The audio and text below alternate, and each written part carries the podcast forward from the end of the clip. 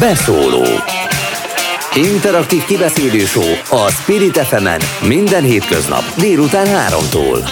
Várjuk hívásaikat a 0630 116 38 44-es nem emelt díjas telefonszámon. A mikrofonnál Hont András. Így igaz, szép délutánt kívánok, és velem itt van szemben Kis Noémi író. Szia Noémi! Sziasztok!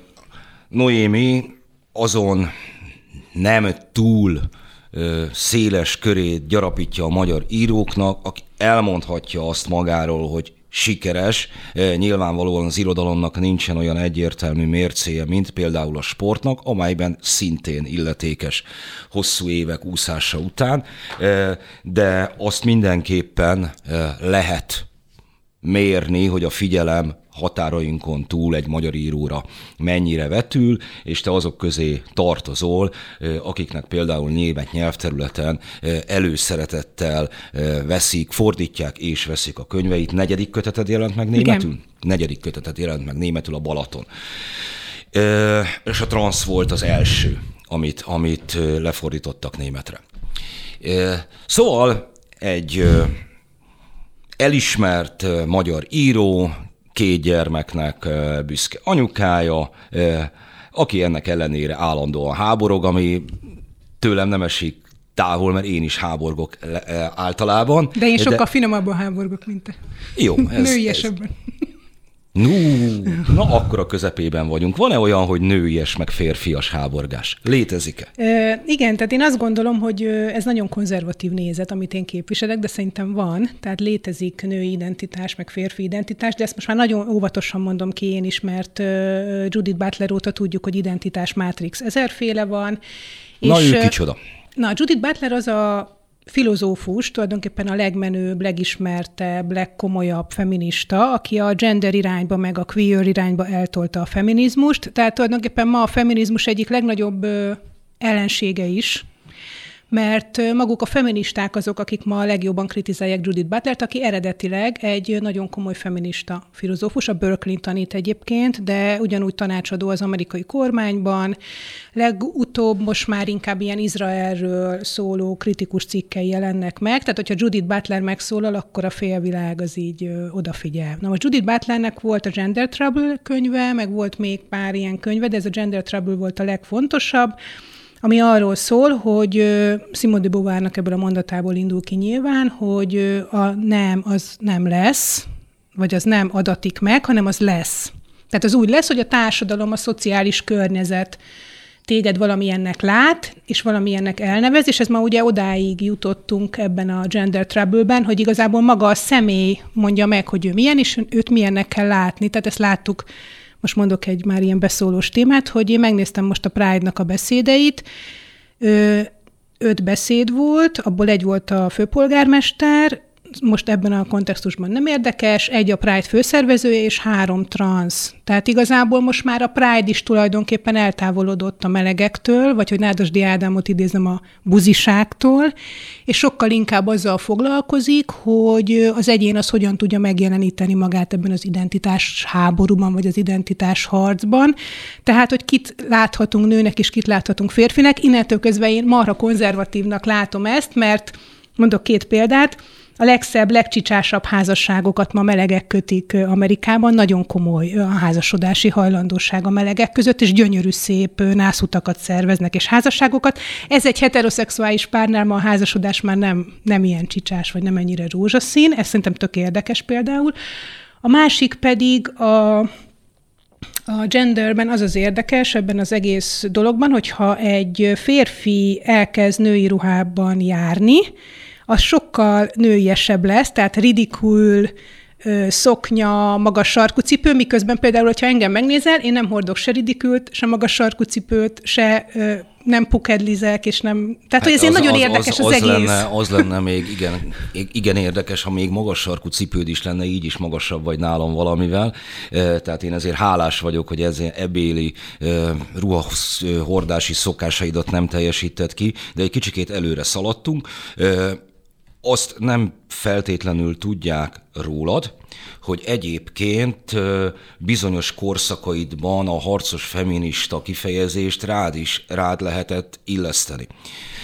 Hogy számtalan ilyen ügyben exponáltad magadat, és jó magyar szokás szerint bele is kerültél egy skatujába. Ez ide kis Noémi bólogat, ezt mondom a hallgatóknak, akiknek ezt nem kell feltétlenül látniuk.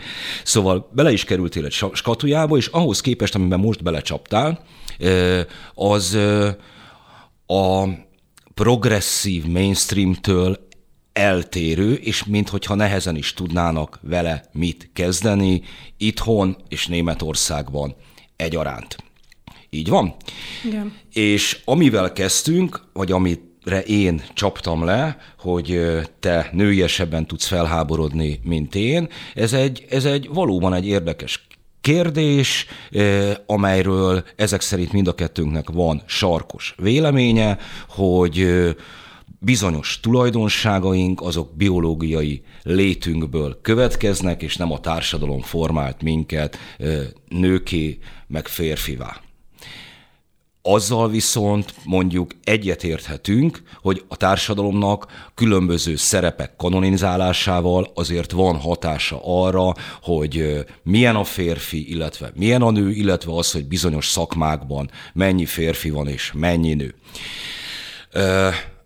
Az egyik szívfájdalmad az, és aztán majd visszatérünk egy kicsikét a melegekre, hogy a magyar irodalomban a férfiak felülreprezentáltak, főleg főleg a különböző reprezentatív szervezetekben, azoknak a vezetőségében, illetve a díjazottak között. Így van? Szerinted, ha ez így van, hmm. akkor mi az oka? Abszolút így van, és uh, tudod mi, András, a, a nagyon meglepő, hogy a Szépírók Társaságában, amikor tavaly össze rendeztünk egy konferenciát, ami kimondottan úgynevezett elismerés politikai konferencia volt, ezt a csúnya szót én találtam ki, de szerintem ez egy ilyen elég jó dolog erre, mert hogy ez politika. Tehát az, hogy kikap uh, elismerés, de itt a Kossuth díjtól egészen a, nem tudom, a hatházi könyvtár, irodalmi díjáig mindent beleértek, az mindig arról szól, hogy az adott közösség egy ilyen közmegegyezés alap alapján kit tart éppen akkor jó írónak.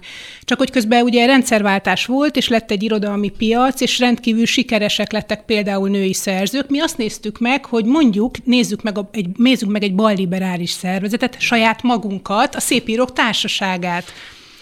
És ami a legmeglepőbb volt, képzeld el, hogy igazából a Szépírók Társasága is kiad díjat, minden évben hármat, ezt kisebb-nagyobb megszakításokkal tették. Konrád György nagyon komoly támogatója volt ennek a díjnak, Eszterházi Péter is, de Konrád György volt, aki, aki hozott ehhez nagyon komoly támogatást viszont csak férfiak kapták. Tehát, hogyha megnézed ezt a, ezt a hármas díjrendszert, mondjuk 33 díjat kiosztanak 11 év alatt, akkor abban azt hiszem kettő női szerző volt, az egyik a Benei Zsuzsa, a másik a Tóth Krisztina. De hát ez nagyon kevés, mert ugye magának a társaságnak a 40% a nő. Ma az irodalmi piacon ezeket, Na, várjunk, így, ezeket így megnéztük. Kicsit, kicsit, de mondjuk például Dés Mihályt, azt meg pont azért nem vették fel a Szépírók Társasága nevű egyletbe, mert, mert a Pesti Barokk könyvében az értékelők szexista utalásokat véltek felfedezni. Igen, Ami de, ezért szintén igen. nonsens valahol. Igen, igen, ez egy belső szavazás volt, én is Dés Mihály ellen szavaztam, ezt így elmondom neked, de egyébként mellettem ült világhíres író, aki szintén Dés Mihály ellen szavazott, sőt maga az Eszterházi Péter, aki Dés Mihály ajánlója volt, el, szerintem elbizonytalanodott,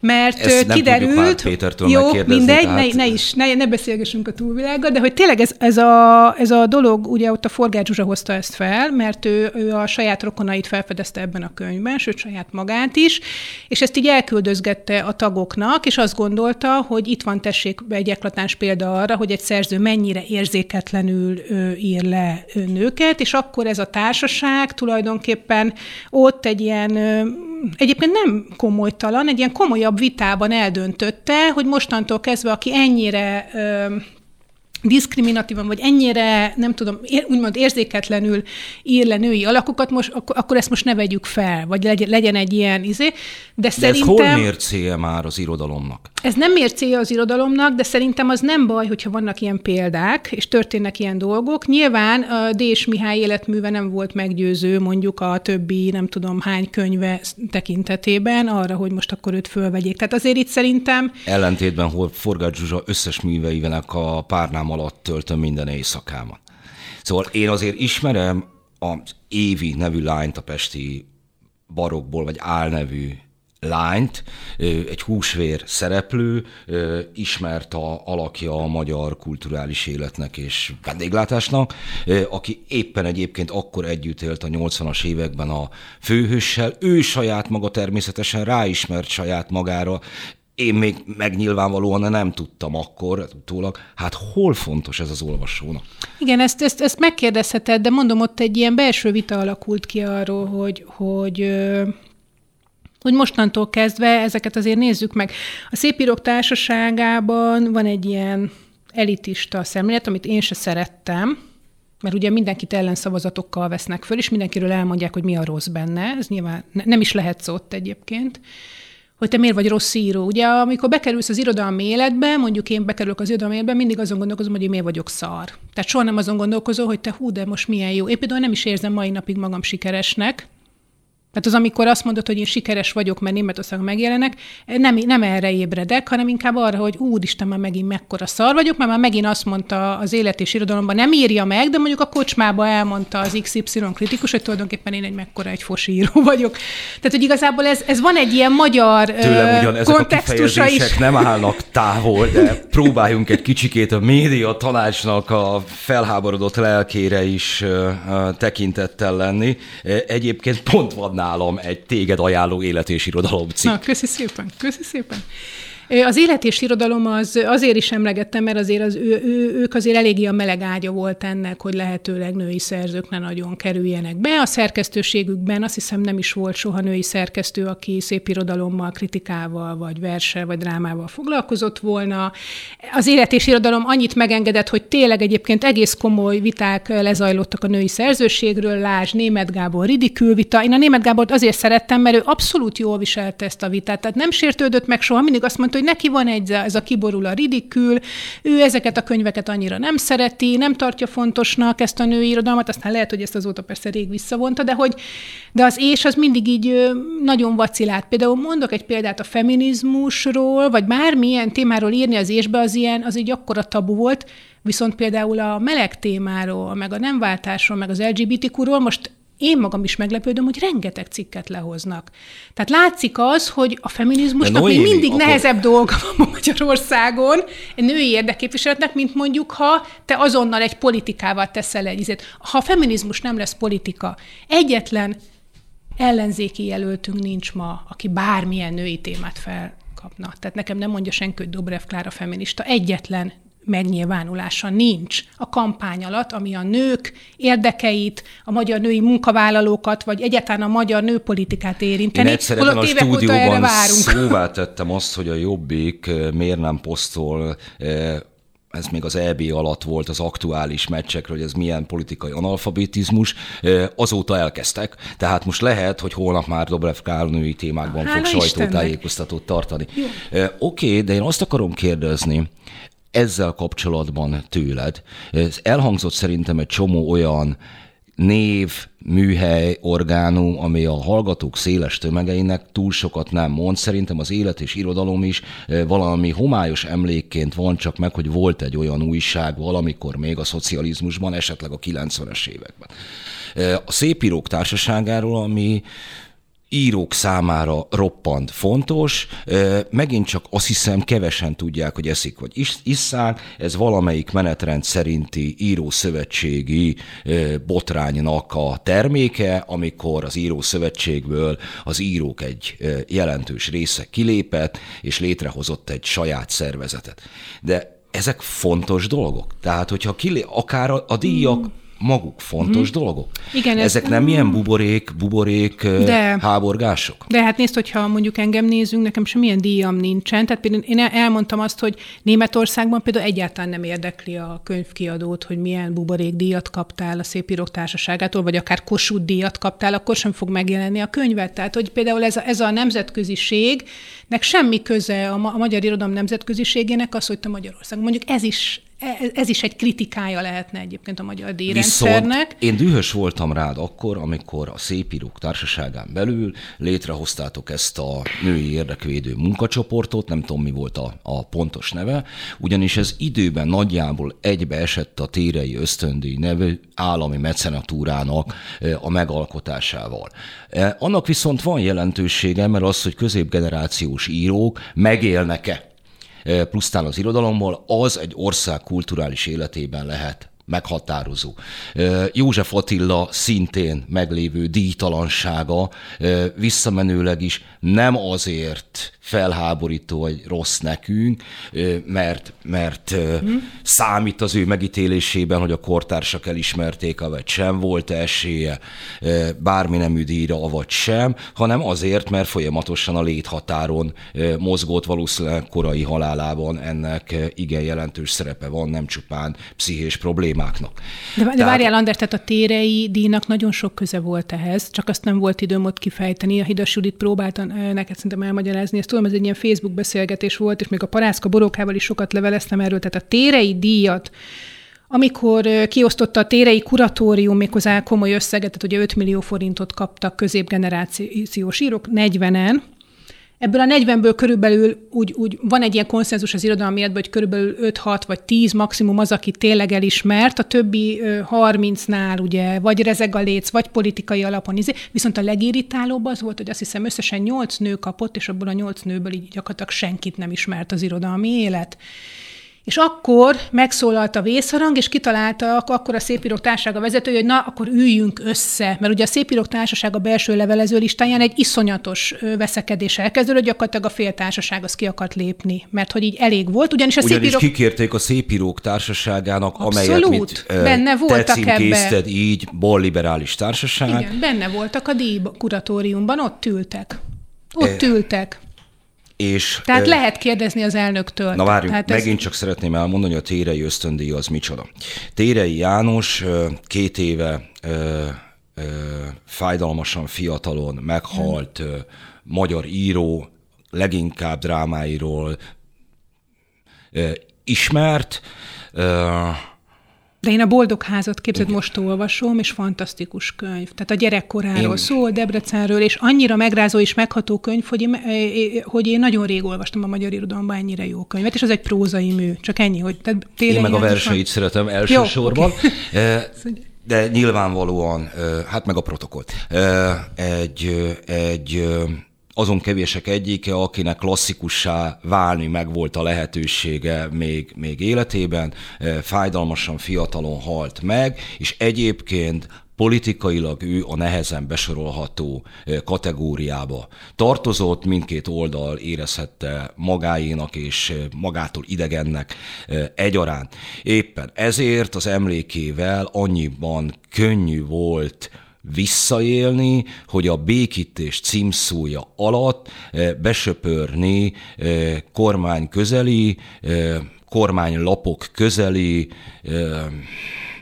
irodalmi életben egyébként százmilliókkal elégető emberek ismeretségi körét, amelyet magyar írók legitimáltak, hogy valahonnan vajdaságból, vagy nem tudom honnan, soha senki által nem olvasott fűszfa poéta is megkapjon a térei nevével akkora összegeket, amelyből ő hosszú évekig csak íróként tud élni. Miközben komoly írók legitimálták a díjat, mondjuk egy Bartis Attila, meg egy Kemény István. Ráadásul Azért Bartis Attila hozzá. az egyik legfájdalmasabb dolog, mert ugyebár többen, akik ezt megkapták, visszaléptek, tehát hogy tudtukon kívül kapták meg, mert a Szépírók Társaságának tagjai történetesen megkérdezték, Igen. hogy ne legyen ilyen demonstratív visszalépés. És Bartis Attila úgy került be, hogy egy visszalépett helyére, és azt mondta, hogy tisztelettel elfogadja. Számomra is fájdalmas volt, de Garaci Laci haverunktól Varró Daniig ebben a díjban részesültek, és ezzel tényleg legitimáltak igen, effektíve András, nem írókat. Igen. És ekkor jött az, hogy hát most hol érdekel abban, hogy ebből a nem írók közül eh, hány nő van, és hány Orbán János Igen, téves. igen, na de, na de várjál, és akkor volt ez a ez az ülés, ez a különleges összejövetel, és ott tulajdonképpen ment a mantra, már órák óta ott ültünk, és, és, és szerintem, amikor én fölálltam és javasoltam, hogy akkor legalább legyen, mi lenne, ha a Szépírók Társága valóban érdekvédelmi szervezet lenne, Tehát nem csak verseket olvastam, mert verset olvasni a Margó Fesztiválon is tudsz, megjelenik a könyved, a magvető szerveznek egy könyvemutatót. Mi lenne, ha valóban érdekvédelmi szervezet lenne a Szépírók Társasága? Tehát tulajdonképpen egy új értelmet, vagy legalább értelmet adni egy gittegyletnek, vagy egy sóhivatalnak, én ezt most már így mondom.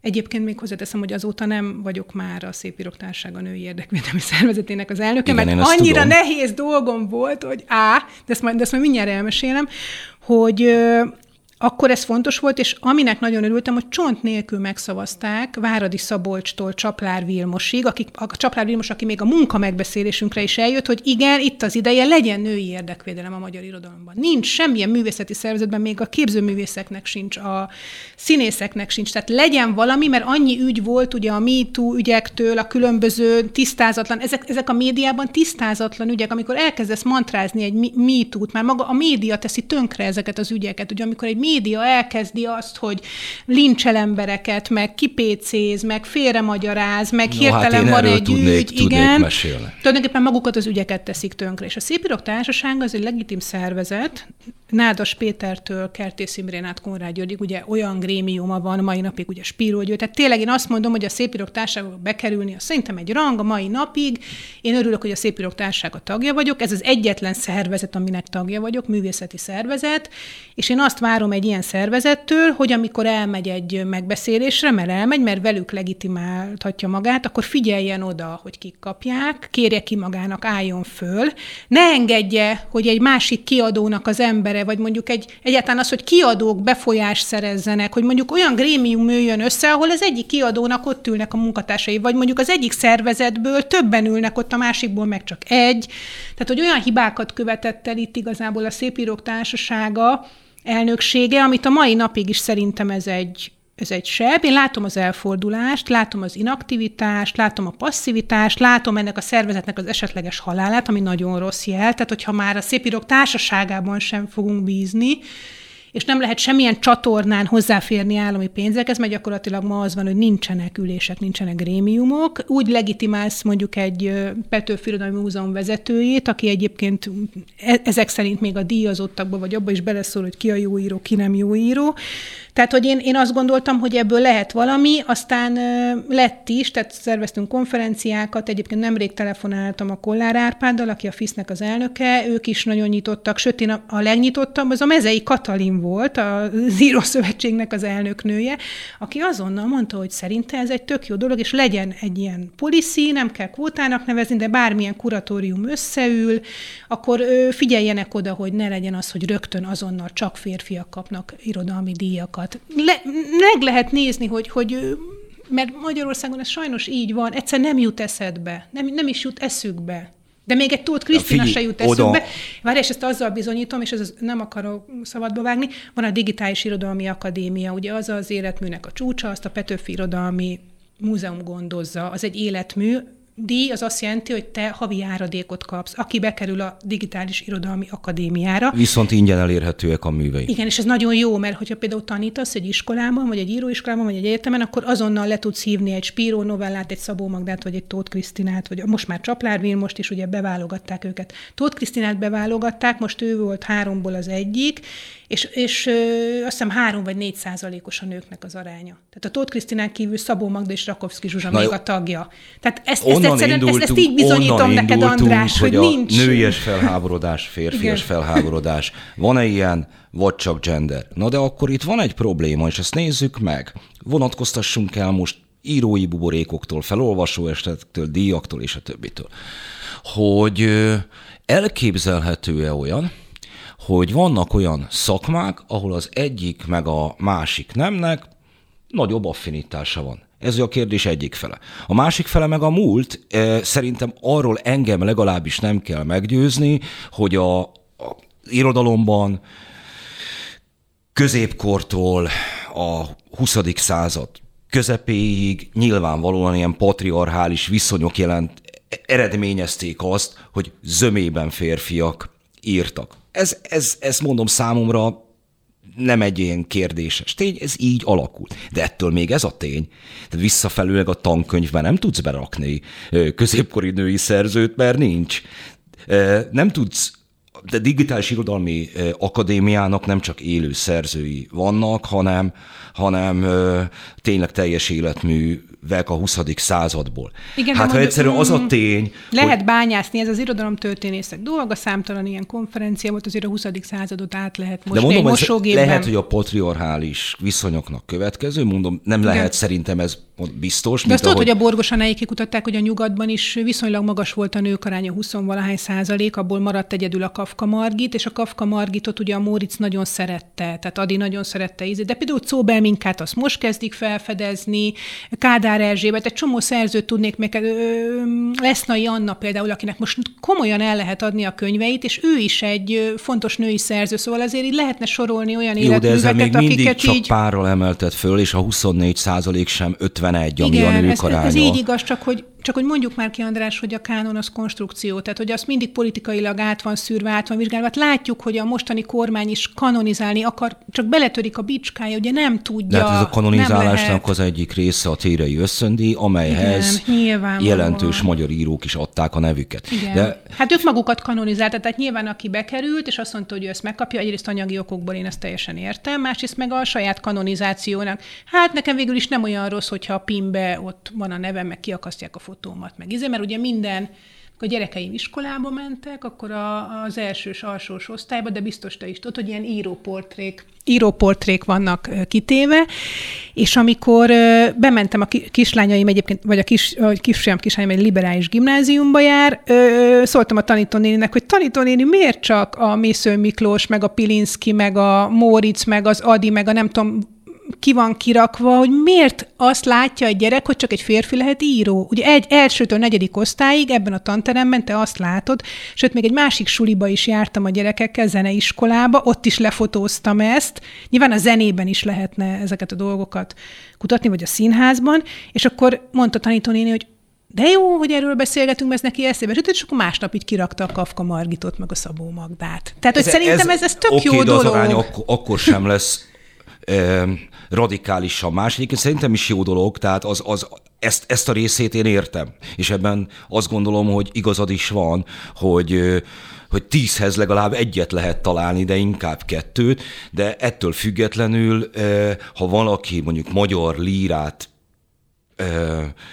ról akar tankönyvet, irodalomtörténeti művet írni, akkor az nem hagyhatja ki se Adit, se Babicsot, se. És ja, de nem is akarjuk. Én ezt igen. soha nem mondtam. Én, jó, rengeteg, jó, jó, csak... én, én mindig tök sok kritikát írtam férfiak, sőt most az Indexbe adtam egy interjút, és ott is felsoroltam, észre se vettem, hogy egy nőt és három férfit, akiknek most a jó könyveit olvastam.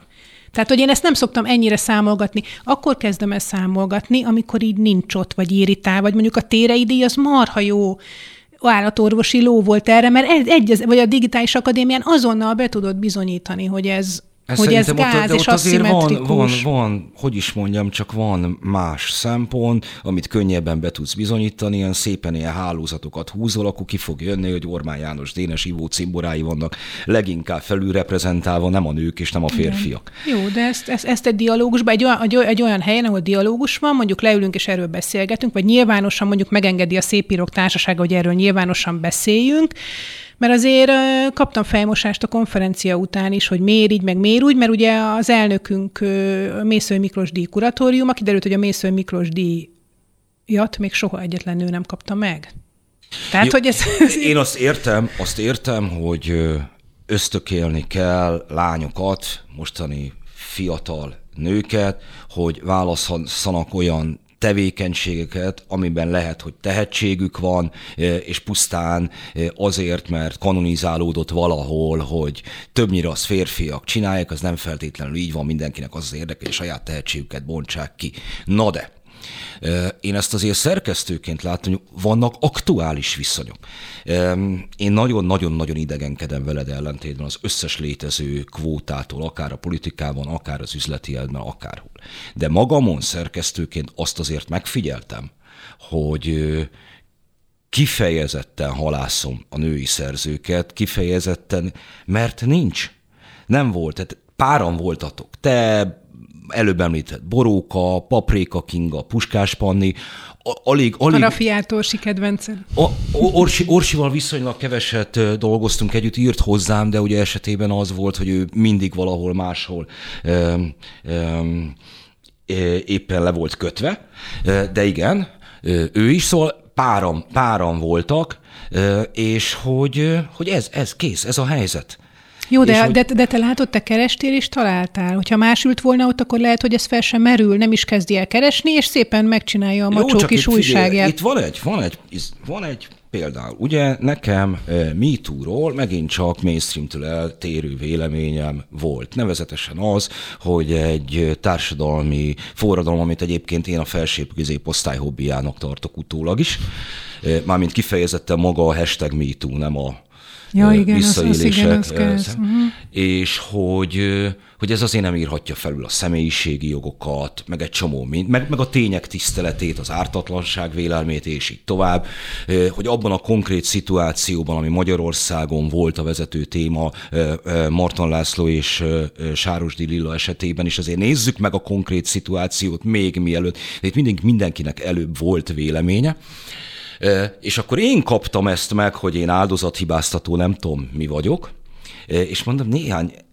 egy-két lánynak, akinek figyelj, te tudod, hogy kivel beszélsz, hogy írtam, hogy jó, jó, jó, persze, mert ugyanabban a helyzetben, mint te szerkesztőként dolgoztam velük, hogy nem, hát tőled én soha nem kaptam ilyet, viszont olyan régi nagy lapnál dolgozó szerkesztő, aki harcosan elsősorban összes Facebook bejegyzésben hashtag MeToo-val menetelt elő, mondta, hát az borzalmas volt. Hát az a, a megalázásnak, a vizének, a csicskáztatás, mindennek az apostola.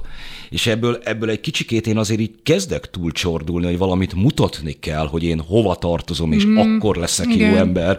És Ezért hogyha is, de látod, a véleményedet András, mm. megvállalod, még ha ez is, akkor, Ezért, akkor Szerintem ezért hogy a téreiről beszéltünk. Nekem a tére ilyen példa. Kicsit magamat is hasonlónak gondolom, mint a János. Egyébként jóba voltam vele, sokat beszélgettem vele. Ő volt az egy, egyik író, aki mindig írt a könyvemről, tehát hogy írt nekem levelet, hogy elolvasta a könyvemet, és mi róla a véleménye, akár kritikát, akár pozitívat, amit nagyon kevés szerzőtől kapsz meg az irodalmi életben, hogy tényleg olvassuk egymást. Ezt a Tóth Krisztina is szokta kifogásolni, hogy az írók nem olvassák egymást, vagy pedig csak a haverjaikat olvassák, és hogyha rossz a haverja, akkor is a haverját nyomja rá.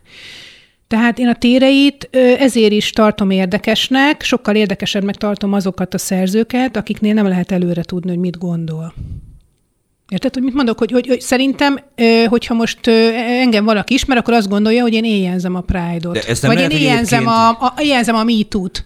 De egyébként nem Vagy lehet, hogy ez világjelenség, csak mondjuk Magyarországon valahogy előbb megkonstruálódott, hogy, hogy én is azt gondolom, de én ezt nem csak irodalomban gondolom így, hanem eszében, elemzésben, bármi másban, hogy akinek már tudom, hogy mi lesz a véleménye, vagy inkább bele sem kezdek. Igen. Vagy mi lesz a megfejtése, de hogy az emberek szeretik azt visszaigazolva látni, amit priori gondolnak? Hát ez lenne a baj. Én egyébként ennél sokkal pozitívabb vagyok. Ugye azt mondják, hogy a mostani kormánynak azért vannak ilyen egybites kampányai, mert egybites ország vagyunk. Én ezt mindig kikérem magamnak. Miért lennénk sötétebbek, mint az oroszok vagy a németek? Miért lennénk sötétebbek, mint egy USA? Mondok más megfejtést. És ha a világ Igen? egybites? Ö, Csak a magyar kormány Szerintem, már rájött, nem, ami, ami, amit meg fognak valósítani igen, mások. Ez nagyon jó válasz. Én is azt gondolom, hogy a média egybites, de még a könyvpiac is egybites. Tehát ha már bemész egy könyvesboltba, mert hogy csak mint író né- nézzünk rá, patika. Tehát bemész egy könyvesboltba, akkor megkérdezi az eladó, hogy mi a bajod. Fáj a fejem, nem tudok házasodni, házassági válságban vagyok, le akarok fogyni, és akkor vezet oda a polchoz, ahol ezek a könyvek vannak. Ja, szép irodalmat akarsz olvasni. Tehát azt nagyon kevesen mennek be. Vagy pedig szép irodalmat akarok olvasni, egy írónak a szakácskönyvét. Hát mondjuk a báncsái az, az ö, ö, szórakoztató. Tehát van egy ilyen, egy, ilyen, egy ilyen nagyon kemény, kőkemény egybites kapitalizmus De mellettünk, nem is egy, hanem kettő, kettő igen. bites, hogy vagy-vagy. És akkor vannak ilyen kulturális jegyek, szép írók társaságáról beszéltünk, ami ismétlem, egy szűk kör számára egyáltalán ismert valami, és az Írószövetségről ott is elő, eldőlt az, hogy vagy ide tartozol, vagy oda. Ha oda tartozol, akkor nyilvánvalóan trianonos poszter van otthon, pántlika és Ami nem tudom igaz, micsoda, igen. nyilván.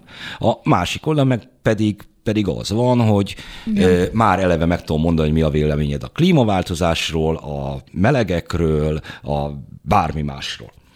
Ez, ez, ez tudod, ez akkor gond, hogyha az a jó író, aki ezt gondolja. Tehát, hogy például, például az, hogy mi úgy kanonizálunk műveket, hogy egy politikai kánon van Magyarországon, ami ami egész egyszerűen annyira gáz, mert ugye mindig előre politizálja a kánont, mert ugye a kánonnak az a lényeg, hogy ez mindig mozog. Tehát nincs fix kánon, a kánonban mindig becsúsznak. Én ezt szoktam mondani, hogy amikor a centrumba osztják a pénzt a kultúrára Brüsszelben, akkor soha nem foglalkoznak, mire a perifériára eljut a pénz, így alig marad valami, de honnan jön a művészet a perifériáról? Ki az, aki a jólétben, nem tudom, Brüsszelben ki ír jó irodalmat? Senki. Hol írunk jó irodalmat? Kievben, Lembergben, nem tudom, Brassóban, Kolozsváron. Tehát hol van ma jó irodalom? Romániában. Magyarországon, Lengyelországban ott van jó irodalom, egyébként Szlovéniában is jó irodalom van, meg a szerbeknél is iszonyatosan erős irodalom van. Azért tudom ezt mondani, mert Németországban megjelent a könyvem, és az az, az, az, az egy szerencsém van ezzel az egész dolog, hogy rengetegszer hívnak nemzetközi konferenciára, és mindig besorolnak a kelet-európaiakhoz, és ezért itt tök sok román, meg ukrán, meg lengyel írót ismerek. Az, hogy ne, az, hogy a német irodalomban olyan erős felolvasásokat az utóbbi években nem hallottam, például ez is nagyon érdekes, mert ott is megy ez a tematikus irodalom, hogy mi van a politikában, zöld, klíma, izé, me too, nem tudom, izé, pride irodalom, férfiak női hangon írnak, nők elkezdenek ilyen. Izé, tehát, hogy ez, ez, ez tök jó, csak hogy nálunk még mindig vére megy a politika. Tehát amíg ők ilyen szalvétás, nem tudom, vacsora közben, mint egy jazz meghallgatnak egy irodalmi felolvasást, addig nálunk hál' Istennek de lehet vére menő megy? vitákat folytatni még egyetlen az irodalomról. A viták azok lehet, hogy vére menőek, de valóban vére megy. És nem arról van szó, hogy egyébként ö, ö, szimbolikus küzdelmeket folytatunk, amelyeknek vannak károsultjai ugyan, ö, de igazából a magyar elitben az elmúlt 11 évben, beleértve az ellenzéki elitet, senkinek a hajaszála nem görbült. Igen, ez a bajom nekem is. Tehát én egy olyan ellenzéket... Kevesebb pénzt igen. kaptak, mint Habony Árpád, vagy kevesebb pénzt kaptak, mint az előbb De így is sok pénzt kaptak. Orbán János Dénes, de de Többet hogy... kaptak, mint egy művész, aki, vér, aki, izé, aki, aki, aki kiteszi magát. Tehát, hogy én azt gondolom, Bár hogy... Ezek, ezek között van olyan félreértés nehézség, aki nem érdemtelenül. Tehát lehet? Tehát Persze, nem ez ezek, ezek okos hogy... emberek, akik oda, oda mentek, oda helyezkedtek, csak nekem is az a bajom, itt TGM-mel egyetértek, hogy aki politizálni szeretne, vagy politikába gondolkozik, az nem tudja ma, hogy kire szavazzon. Mert hogyha tényleg politik, politikus alkat vagy, egyébként én is szerintem politikus alkat vagyok, akkor azt veszed észre magadon, hogy egy totál egyedül vagy, egy olyan szintű magányba vagy benne, mert nem tudod, semmilyenféle közösségen, sokszor nem is értik a többiek, hogy én mit mondok, mert annyira más struktúrákban és más dimenziókban gondolkozom, és nekem az a fura egyébként, hogy sokszor egy német szerkesztőt így jobban érdekli, hogy mit gondolok, mint mondjuk egy magyar újságot. De Ez én ezt, ilyen... ezt, ezt én azért kintről is azt látom, hogy a, a minap bemutatott egy távolabbi ismerősöm egy társaságában ö, ö, ö, található Dán ö, hölgynek, ö, fiatal ö, nőnek, aki ott volt a barátja is, csak mondom, nem, nem, nem randi élményekről akarok beszámolni, akinek Kopenhágában van egy ilyen késő esti show műsora. És akkor hú, mert, mert keresett vadászat, hogy igen, magyar újságíró vagyok, és akkor hű, akkor én be vagyok tiltva. És mondtam, hogy nem vagyok betiltva. És hogy, hogy már onnan is kintről van egy olyan percepció, miközben a helyzet nem jó, a magyar média viszonyok borzalmasak. Az, hogy a magyar média így alakult, abban 90% feletti a kormány és a kormánypártok felelőssége. Félreértés ne essék, de azért ennél bonyolultabb a helyzet. Sokkal. Igen, de ezt nem tudom elmagyarázni. Tehát itt volt Van ez a híres esetem, lehet, hogy követted, lehet, hogy nem, de azért elmesélem, hogy megjelent egy cikk a Mandineren, el is mondom, hogy a Mandineren a Skrapski Fruzsinával volt egy komolyabb vitám. Skrapski. Vagy Skrapski Fruzsinával volt egy komolyabb vitám. A Fruzsinát gyerekkorom óta ismerem, tulajdonképpen a testvéremmel családi ismerősök, tulajdonképpen barátok vagyunk, távolról tiszteljük egymást, és mind a ketten szerepeltünk a Süddeutsche Zeitung egy magyar családpolitikáról szóló jó hosszú cikkében, amit a Németországban minden második ember olvasott. Tehát rengeteg levelet kaptam. Fruzsina egyébként üdvözöl téged, mert úgy volt, hogy felhívjuk telefon, de jelen pillanatban nyaral. Én is nagyon régóta ismerem, viszont nem tiszteljük egymást távolból sem. Én nagyon tiszteletlenül szoktam vele beszélni, de jó, ez... az a lényeg, hogy mi is tulajdonképpen a Fruzsinának részben igaza volt ebben az ügyben. Most az, az a durva, hogy van egy német újság, aki megteszi azt, hogy egy fideszes női politikusról megírja, hogy kövér, izzad és csúnya, miközben egy balliberális, se, nem csúnyább, se nem kevésbé, az viszont gyönyörű és elegáns, és meg fogja nyerni az Orbán Viktor ellen a választást. Tehát, hogy kérdezem én, hogy, hogy, hogy tulajdonképpen Nekem ez volt az első ilyen igazi konfrontáció a német sajtóval, attól függetlenül, hogy szerintem jóba lettem az újságírónővel, és igyekeztem neki iszonyatosan, alaposan elmagyarázni, hogy mi az Orbánnak a családpolitikája, hogy az Orbánt lehet ütni, vágni, de pont a családpolitikájában egyébként nem rosszabb, mint bármelyik szociáldemokrata német ö, tartományi családpolitika. Hát és ez azért, a durva. azért, azért, azért mondjuk a, a tehát, tehát a cikknek igazából ez nem volt meg, ez az igazsága. Ez azt hiszem, amit mondasz, bár most jelen pillanatban a leges legutolsó ö, fejleményekben nem vagyok felkészült, amióta nem hírportálnál dolgozom, de hogy ha ezt egy mondjuk egy gyöngyös melletti romatelep, vagy a központjában lévő romatelepben élő nőként mondod, akkor erről lehetne más Igen, véleményed. Jó, tehát ebbe igazad van, András, csak én a Bódis Kriszta által azt is látom, hogy az Orbán kormánynak a hírekkel ellentétben van roma politikája. Tehát valamilyen roma politikája van az Orbán kormánynak, az előző kormánynak is volt roma politikája, most ha az Ódi, tehát ezt, ezt a Bódis Krisztától kérde, kellene megkérdezni, hogy a hétes telepen mi Én a véleménye van, egy... Van, és ugyanaz, ugyanaz ö, egyébként, mint amiben általában hisz, hogy hagyni kell a normatív dolgokat, nem, nem, nem úgy van, hogy, hogy ö, ö, valamiféle ö, koncepciókat lerakunk, azt okos emberekkel megvitatjuk, és akkor aztán forrásokat rendelünk hozzá, okosan, meg ösztönzőket rakunk bele a rendszerbe. Ezt az egész izéhez vajákosság, lófüty, sok pénzt kell odaönteni, oda kell adni a, a helyi erős embernek, annak meg kell mondani, hogy legyen szigorú, és akkor eredményeket fog elérni. Ez valóban működik egy csomó helyen, de hát, hogy is mondjam, Jó, túl felvilágosult koncepciónak nem nevezném, bár hozzáteszem, annál egyébként jobb, mint amikor éppen ö, leépítik teljes iparágakat úgy, hogy a semmibe hullanak családok ezrei, mint ahogy erre is volt példa. De, de, de, de, nem értek egyet, tehát én, tehát én is bírálom, tehát ott abban a vitában nagyon komolyan elmondom, vagy próbáltam elmondani a Fruzsinának, hogy mi ezzel a három király mozgalommal a gond. Én a három király, három királylány három királyfi, három királylánya, többször leveleztem, többször volt velük gondom, például az, a, a izé, tudod, egy, az egész mesterséges megtermékenyítés. csak a hallgatók izé, kedvéért, igen. igen, hogy itt a meg nem született,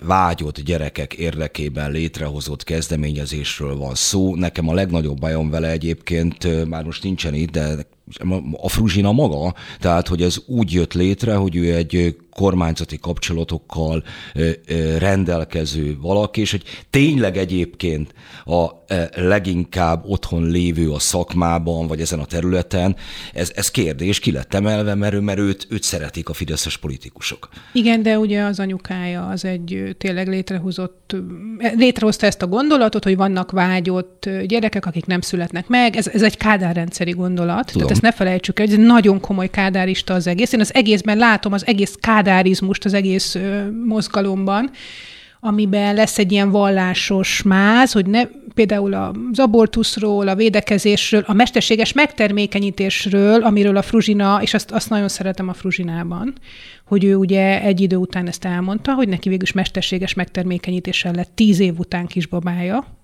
Tehát, mert ugye előtte az volt, hogy nem gondolta, hogy egyáltalán így lehetséges vagy hogy egyáltalán szabad így, hogy gyereket szülessen. De ez, ezek szerintem komoly dolgok. Tehát ezekről például lehet vitatkozni, vagy az abortuszról. És ehhez képest én is látom, hogy egy propagandagépezet, visszás, az Orbán megpróbál őket bevinni a politikába. Semmilyen komolyabb feminista politikája nincs az Orbán kormánynak, se a hát művészetben, se a tehát nem, nem, nem, nem, nem érdekli. De hát nem, nem hisz benne. Nem Egyszer, hisz benne. Nem feministától nem várhatod el, hogy feminista legyen, maximum vitába tudsz vele szállni, hogy ezt nem tartod jónak. Tehát azt, azt mondjuk egy kvóta ellenestől, hogy ő legyen kvóta párti, azt nem várhatod el, vagy nem írhatod ja. elő. Szerintem Na, egyébként úgyhogy... ennyiben lehet vitatkozni. Térjünk akkor vissza akkor megint a kezdet kezdetére, női férfi feláborodás, a te feminizmusod, illetve hogy kezdtél el érdeklődni a melegek iránt? Vagy a meleg témák iránt? Hát egyrészt akartam neked még egy példát mondani, és ez talán a melegsége is kapcsolatos, hogy ugye vízilabdáztam, és amikor lett ilyen, hogy női vízilabda, én akkor kezdtem el vízilabdázni, és akkor a hollandoknál volt vízilabda. Ugye nyilván egy liberális ország, megengedték a nőknek, hogy vízilabdázzanak. Ma bekapcsolod az olimpiát, ugye iszonyatosan jók a magyar női vízilabdások, de amikor egyetem volt ez, hogy vízilabdázzunk, akkor ez így nem is merült fel, hogy mi a francnak vízilabdázol te. Nem Világ, fog... Világbajnok vízilabda kapus, ez egy volt osztálytársam. A jelenlegi kapus pedig a nevelt lányomnak volt osztálytársa. Na. Csak hogy a... Igen, és, és, és hát imádom a női vízilabdát, és én is vízilabdáztam, és nyilván ott is ez egy fontos téma volt, meg egyáltalán a leszbikuság, tehát az a sportban ez azért is van, mert ugye össze vagy zárva. Aztán, aztán a műveimben is nagyon fontos volt mindig a női barátság, leszbikus kapcsolatok, a transz könyvemben is ez fontos volt. Nekem is van egy ilyen vonzalmam szerintem, vagy nekem ez így fontos. Hú, hú, hú, ez, most, ne, most már a törvény hatája alá a, a, coming, a coming out-ot azt én iszonyatos hülyeségnek tartom. Tehát azt gondolom, hogy, hogy ma már ez, ez, ez, ez nem számít, tehát bárki beszélhet a melegekről. Tehát én nem azt gondolom, hogy, hogy, hogy az fontos. Én nézem most is a német sajtóban, még mindig coming out kell ahhoz, hogy egyáltalán te beszélhessél arról, hogy mi történik a, a Pride-on. Szerintem nem, tehát a Pride az egy társadalmi téma, bárki beszélhet róla, a meleg irodalom az is fontos. Ha jó, akkor most hadd legyek provokatív ezen a ponton hogy akkor nem csak arról van szó, hogy azért a magyar kormányzati propaganda mégis ráérez valamire, hogy van egy olyan divat világszerte, hogy igazából akkor vagy hős, hogyha coming out Igazából akkor vagy érdekes, hogy az teljesítményemed mellett még meleg is vagy. Mondtam itt neked az adás elején, mm. nagyon helyes az a, a brit műugró, aki kötöget ott a, a lelátón, amit lefényképezték és végment a médiában, de hát ne azért ünnepeljük már, mert egyébként a természete ilyen vagy amolyan. De hogy, hogy mm, mégis az Igen, van, de hogy... Tudod, Andrási, meg én meg el szoktam mesélni, hogy nekem a Labris, ugye a női leszbikus szervezet, meleg magyar. Ezt azért tegyük hozzá, mert rengeteg nemzetközi szervezet van Magyarországon, aki elkezdett prájdoskodni jó emberkedni, jó fejkedni, és szépen így lefölözték. Egyébként a női érdekben, feminizmusban is van. A Labris maga az ugye az, az Amazonoknak. A Labris az az igazi magyar női Azt én tudom, tudom, de, de hogy a, a, maga, maga a szó, az, a, ez a, az Amazon fegyver, igen, ami az a leszbikus igen, ilyen az is, meg ugye a leszboszra vált. is hajaz, meg az egész női kultúrára. Na most két magyar mű van a magyar irodalomban, ami, ami nagyon fontos. Az egyik az a Nádasnak az emlékiratok könyve, mainstream melegregény, 80-as, 90-es években jelent meg Amerikában és Németországban, annál fontosabb melegirodalom szerintem kevés van, és a Galgóci Erzsébetnek a törvényen kívül és belül, Egyébként újságíró. Az 56, után 56 utáni TSZ-esítéssel foglalkozik, de az egész Galgóci életmű tele van ilyen novellákkal, meg ő egy nagyon fontos szereplő, de, de az egy politikai leszbikus regény, és a Nádas is politikai meleg regény. Én ezért szeretem mind a két művet. Nekem, nekem ezek óriási hatással voltak rám, mind a kettő.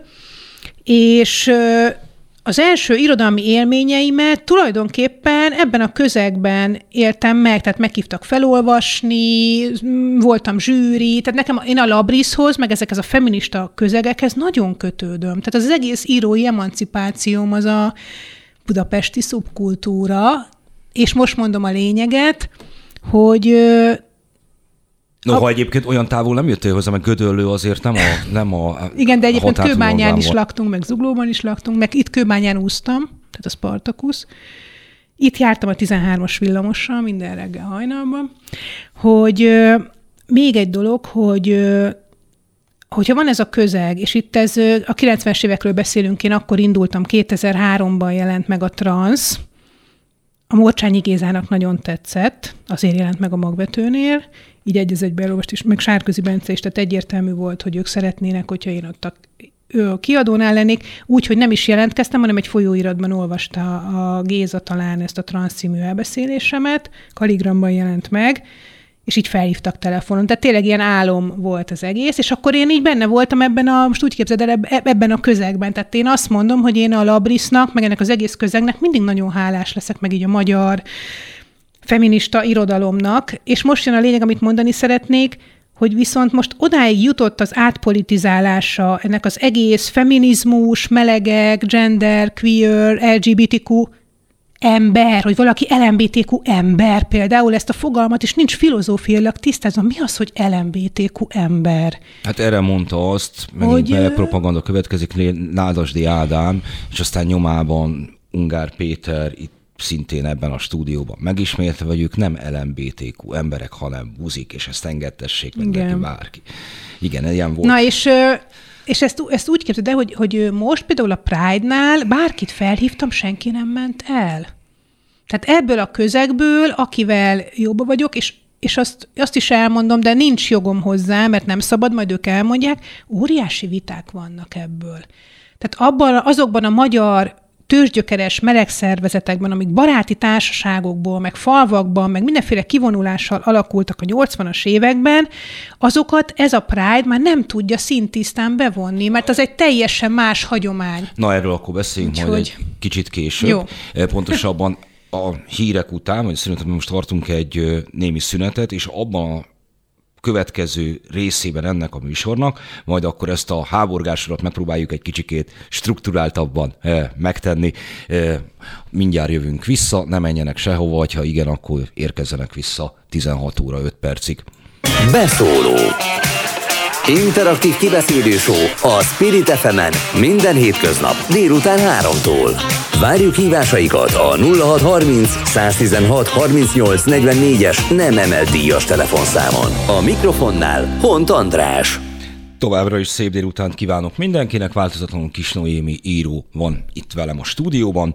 Folytatjuk a beszélgetést, megpróbálom összefoglalni azt a sok mindent, még kicsit diffúz beszélgetést, amit az elmúlt órában folytattunk. Itt vagy, sikeres magyar íróként, noha nem érzed magadat annak, mert folyamatosan a fogalmazunk így, szakmai kritikák járnak a fejedben, azokat, amiket ezzel kapcsolatban bántásként kaptál, és nem az, hogy egyébként most fordították le a negyedik könyvedet németre. Boldog családanya, a magyar irodalom elit teljes jog tagja, és ehhez képest folyamatosan magányosnak érzed magadat. Ezeket a magányokat vegyük végig, az irodalomról sokat beszéltünk, de majd a politikáig, de kezdjük egy régebbivel.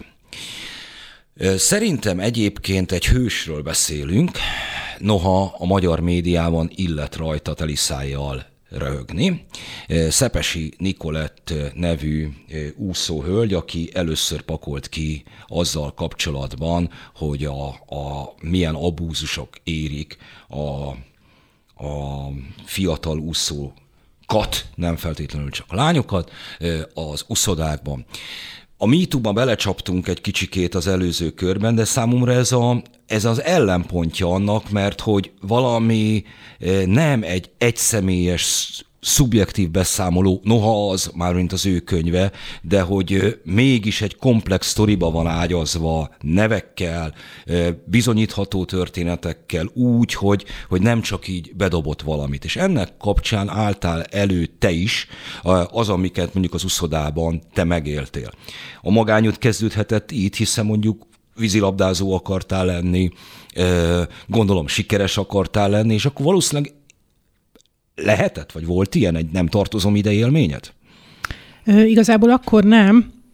Nekem a, nagyon sokat jelentett a Simon Andinak az interjúja, mert hogy én erről csak írtam a Magyar Narancsnak egy kis eszét, amit láttam, hogy nagyon sokan megosztottak, mert nagyon sokan, nagyon sokan érdeklődtek a, a Szepesi Nikolett könyve iránt, amit egy bulvárkönyvnek tartottak, és akkor az Úrfi Péter kérdezte meg, hogy nem akarok erről írni, de már akkor a Bojtárendre valakitől, gondolom ilyen plegyka szinten, tudta, hogy én is úsztam, de nem szeretnék ezzel dicsekedni, mert ugye meg se közelítettem az Egerszegi Krisztinát, 14 évesen, amikor ő Szőulban olimpiai bajnok lett, akkor mi abba hagytuk az úszást, de az tény, hogy együtt úsztunk, tehát, hogy én váltóban sok mindenben szerepeltem az egérrel, és mivel ugyanazok voltak az edzőink, akiket aztán a Szepesi Nikolát is, aki később egy következő generációban a Spartakuszban úszott, és amikor ö, felismertem ugye azokat a szituációkat, az edzésnaplót, ahogy elloptuk, ahogy menekültünk a verés elől, ahogy beszéltünk az edzőről az öltözőben, ahogy a Túri Györgyhöz hozzáálltunk, ez a nagyon fontos apa figura volt nekünk a kis László, aki egy nagyon kedves ember volt, nagyon sokat foglalkozott az úszokkal,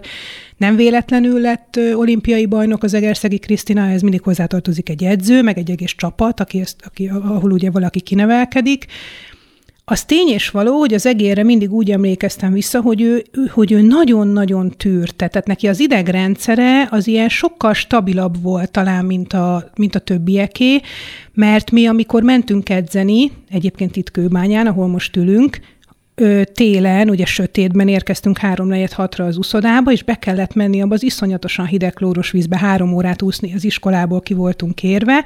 Az iskolába bementünk aludni, emlékszem, a padon aludtunk az osztálytársnőmmel, aki szintén úszó volt, és amikor már délután kettőtől újra a, a vízben voltunk, akkor az nagyon kemény volt. Tehát, hogy ezt, ezt, ezt aki nem bírja, és voltunk, képzeld el András, tehát 12 évesek voltunk, mint most a gyerekeim, és egyszerűen nem tudom elképzelni, hogy ezt, ezt, ezt hogy csináltuk, de mindig volt jutalom. Tehát a sikernek ugye volt jutalma. Jutalom volt az, hogy klassz tréningruhát kaptál, ami ugye Kádár rendszer, 80-as évek, Adidas cuccok, meg mindenféle nem reklám. Nagyon jó papucsokat Ez, kaptunk, meg, hiszem, hogy... meg aréna úszódressz, de nem egyet, hanem hármat. Amikor itt senkinek nem volt aréna úszódressz az egész országban, akkor nekünk kiosztottak három aréna úszódressz, tehát ezért már így érdemes volt lejárni reggel három 4 6 Igen, nekem is volt TFS, TFS melegítő. Az nagyon menő. Nagyon, igen. Tehát ez nagyon menő volt. Na, de most vicc, vicc, vagy nem tudom, ezt így félretéve, tehát nyilván mi is rögtünk a népköztársaságon, meg én is ilyen kitüntetéseket kaptam, hogy aranyérmes tanuló, jó tanuló, jó sportoló érmeim ott vannak a szekrényben, a kisfiam mindig szokott vele játszani, és mindig nevetünk rajta.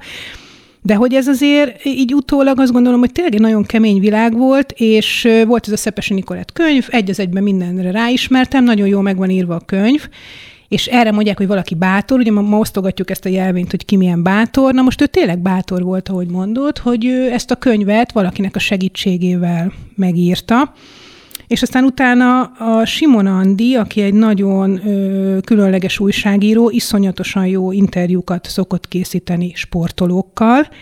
Legutóbb egyébként a Lugos orvos ügyben védő, ügyvéd, vízilabdás rácról ajánlom az Élet és Irodalomban Simon Andrea interjúját, ami nagyon-nagyon jó, és ö, amúgy is ő volt az, aki egyáltalán ezzel elkezdett foglalkozni, és akkor még volt egy online újság a vs.hu, és akkor szépen így végigbeszéltük a gyerekkoromat, és így mondtam az Andinak, mert jó sok hét eltelt, hogy igazából már nem is szeretném, ha ez megjelenjen, hagyjuk a fenébe, mert ugye ez egy tabu, meg én se szeretnék ezzel foglalkozni.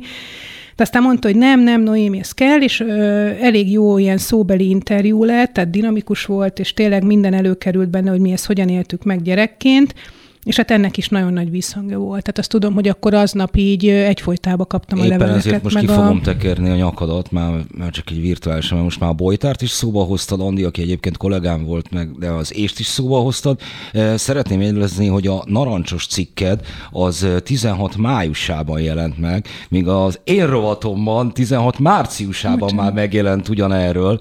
Ja, jó, igen. Tehát a, a, a HVG neki is, aztán később írtam az uszodáról. Nem, előbb írtam. Előbb írtam. Jó, és egyébként a, a HVG-ben még, még van egy büszkeségem, amit egyébként nektek írtam, azok a grúz cselgáncsosok, akik most megint ott vannak az olimpián, és minden ilyen cselgáncsot, meg birkózást megnézek, mert jártam Grúziában, ez a rongyos ékszerdoboz könyvem, és elképesztő dolgot láttam, amiről szerintem így senki nem írt még, hogy Grúziában úgy temetik el nagyon korán, egyébként ilyen 40 éves korban meghalnak a férfiak ezekben a hegyi falvakban, hogy cselgáncs ruhában. Tehát maga a sírkövük is egy, egy cselgáncs ruha, és hogy ott például a grúz hegyekben mennyire fontos a cselgáncs. Tehát, hogy ez, ez szerintem a sport, az nekem a mai napig is, ezt, ezt igazából nektek köszönhetem. Tehát neked, meg Simon Andinak, hogy egyáltalán én elkezdtem sportról írni.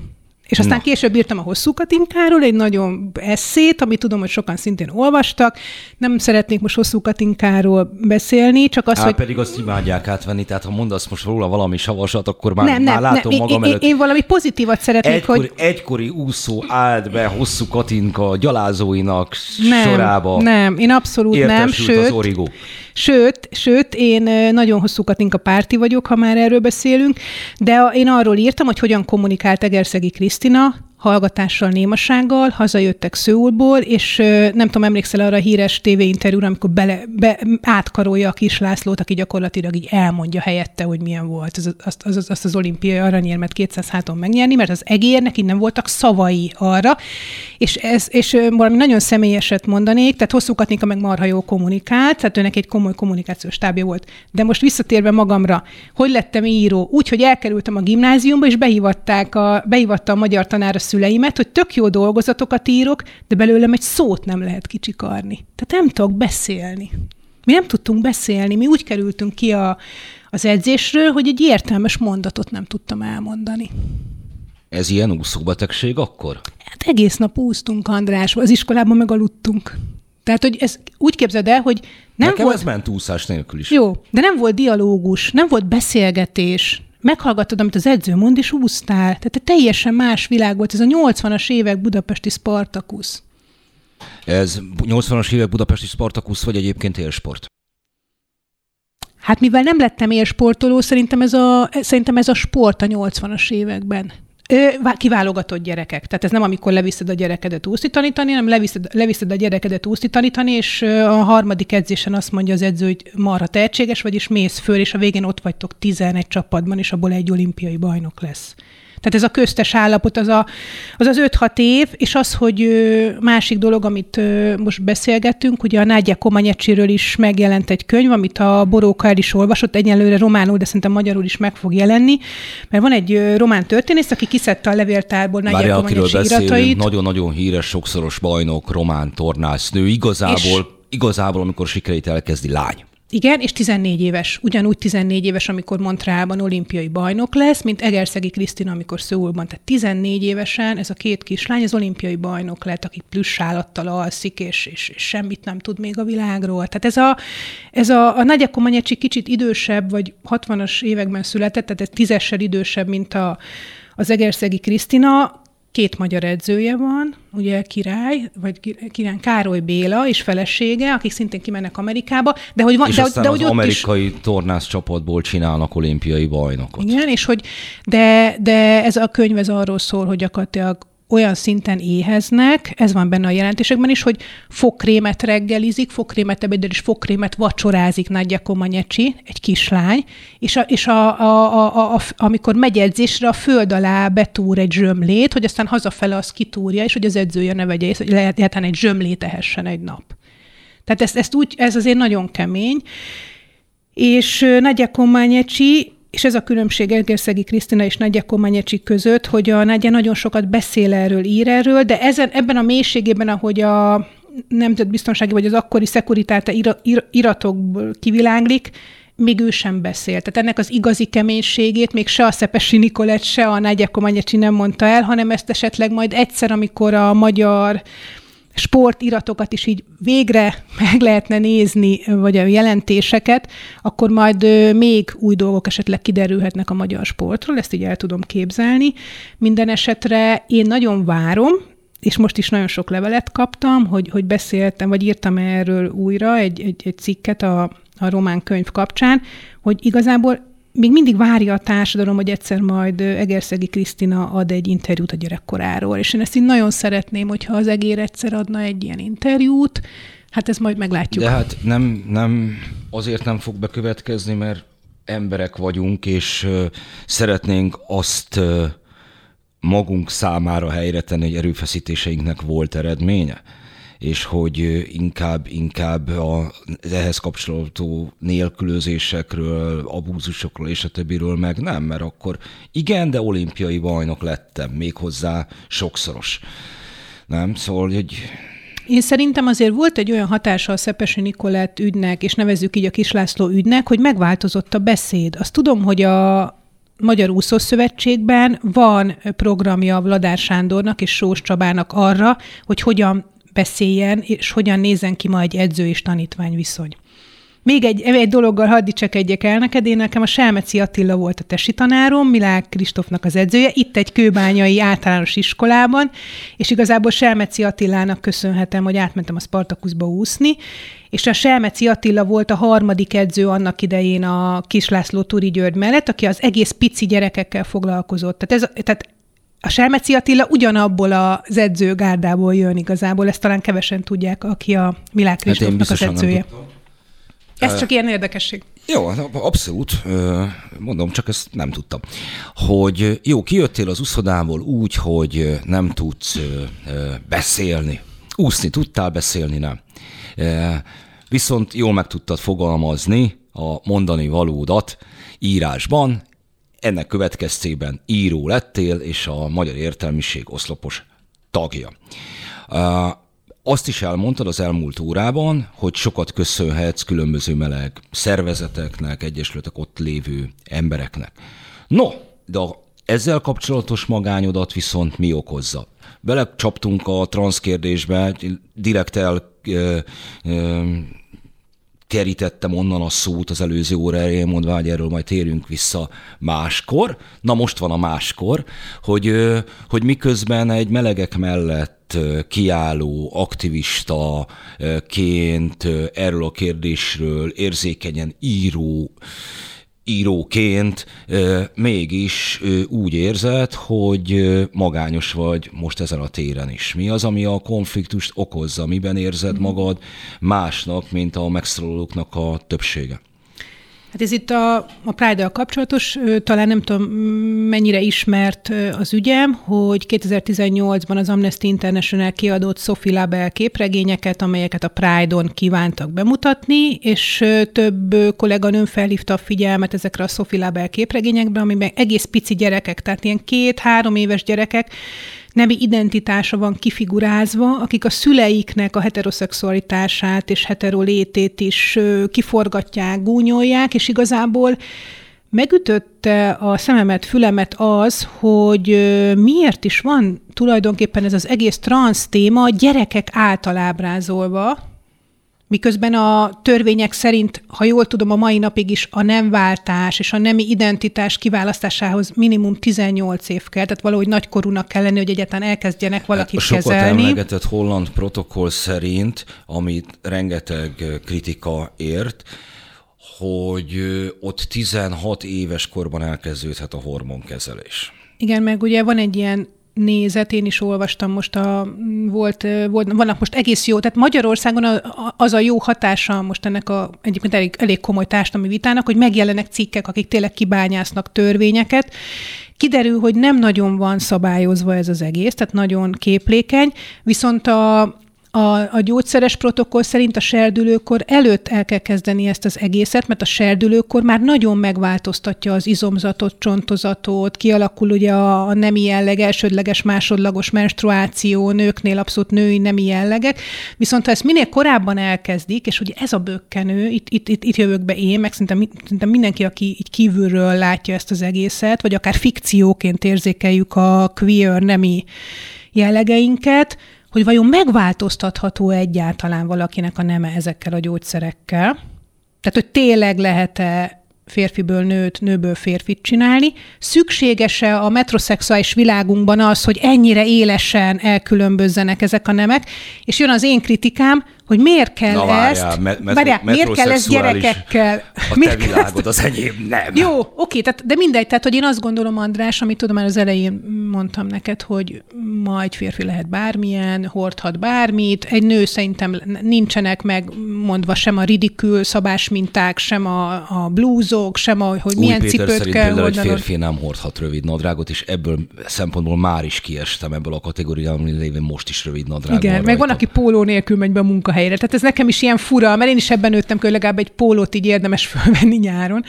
Na, de hogy komolyan véve ezt, hogy a Pride-on egyszer vagy kétszer részt vettem, de csak irodalmi szekcióban és csak szöveggel. Egyszer Molnár Piroska mondta fel a Sovány Angyaloknak egy részét, ami zseniális volt, és arra így emlékszem, és ezért megkértek, hogy tartsak beszédet. A Sovány, Sovány Angyalok Angyalok Kis Noémi ö, könyve. amiről- regényem, amiben van egy Lányok egymás közt című fejezet, ahol egy tanárnő beleszeret a diáklányba, és ez a diáklány aztán elmegy Amerikába, és ez egy ilyen szomorú történet lesz. Egy nő, akinek amúgy nem lehet gyereke.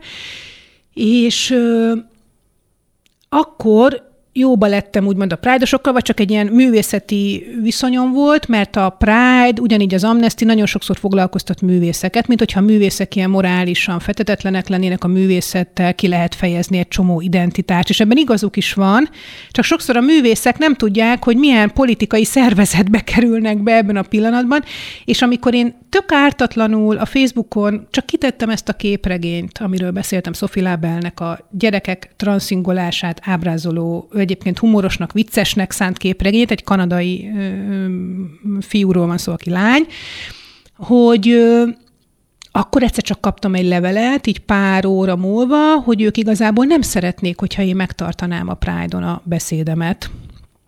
És akkor ö, ezt a levelet én kitettem az oldalamra, amit kaptam a Pride-nak a vezetőségétől, és onnantól kezdve már Mindez nyilvános éve volt. lett. Ez mindez 2018-ban volt, ugyanígy valamikor május-június felé, vagy most már, most már augusztus van, de hogy ugye a Pride-nak a, a hónapján, a Pride-nak az időszakában, és onnantól kezdve én lettem az egyik, talán hát nem mondom, hogy szimbóluma, mert talán ez ilyen, ilyen narcisztikusnak hangzik, vagy nem tudom, mert igazából én nem is szeretnék már ezt semmit hozzáfűzni, de hogy sokan erről megemlékeznek, tehát ez sokan ezt előveszik, az oldalamat rendszeresen látogatják és letöltik a levelemet, rengeteg jobboldali rádióműsorba és szereplésre hívtak. Például most az idén folyamatosan csörgött megint a telefonom, és ez nagyon érdekes nekem, hogy tulajdonképpen egy teljesen ártatlan könyvkritikát gyakoroltam, egy, egy, mondjuk egy rajzokat állítottam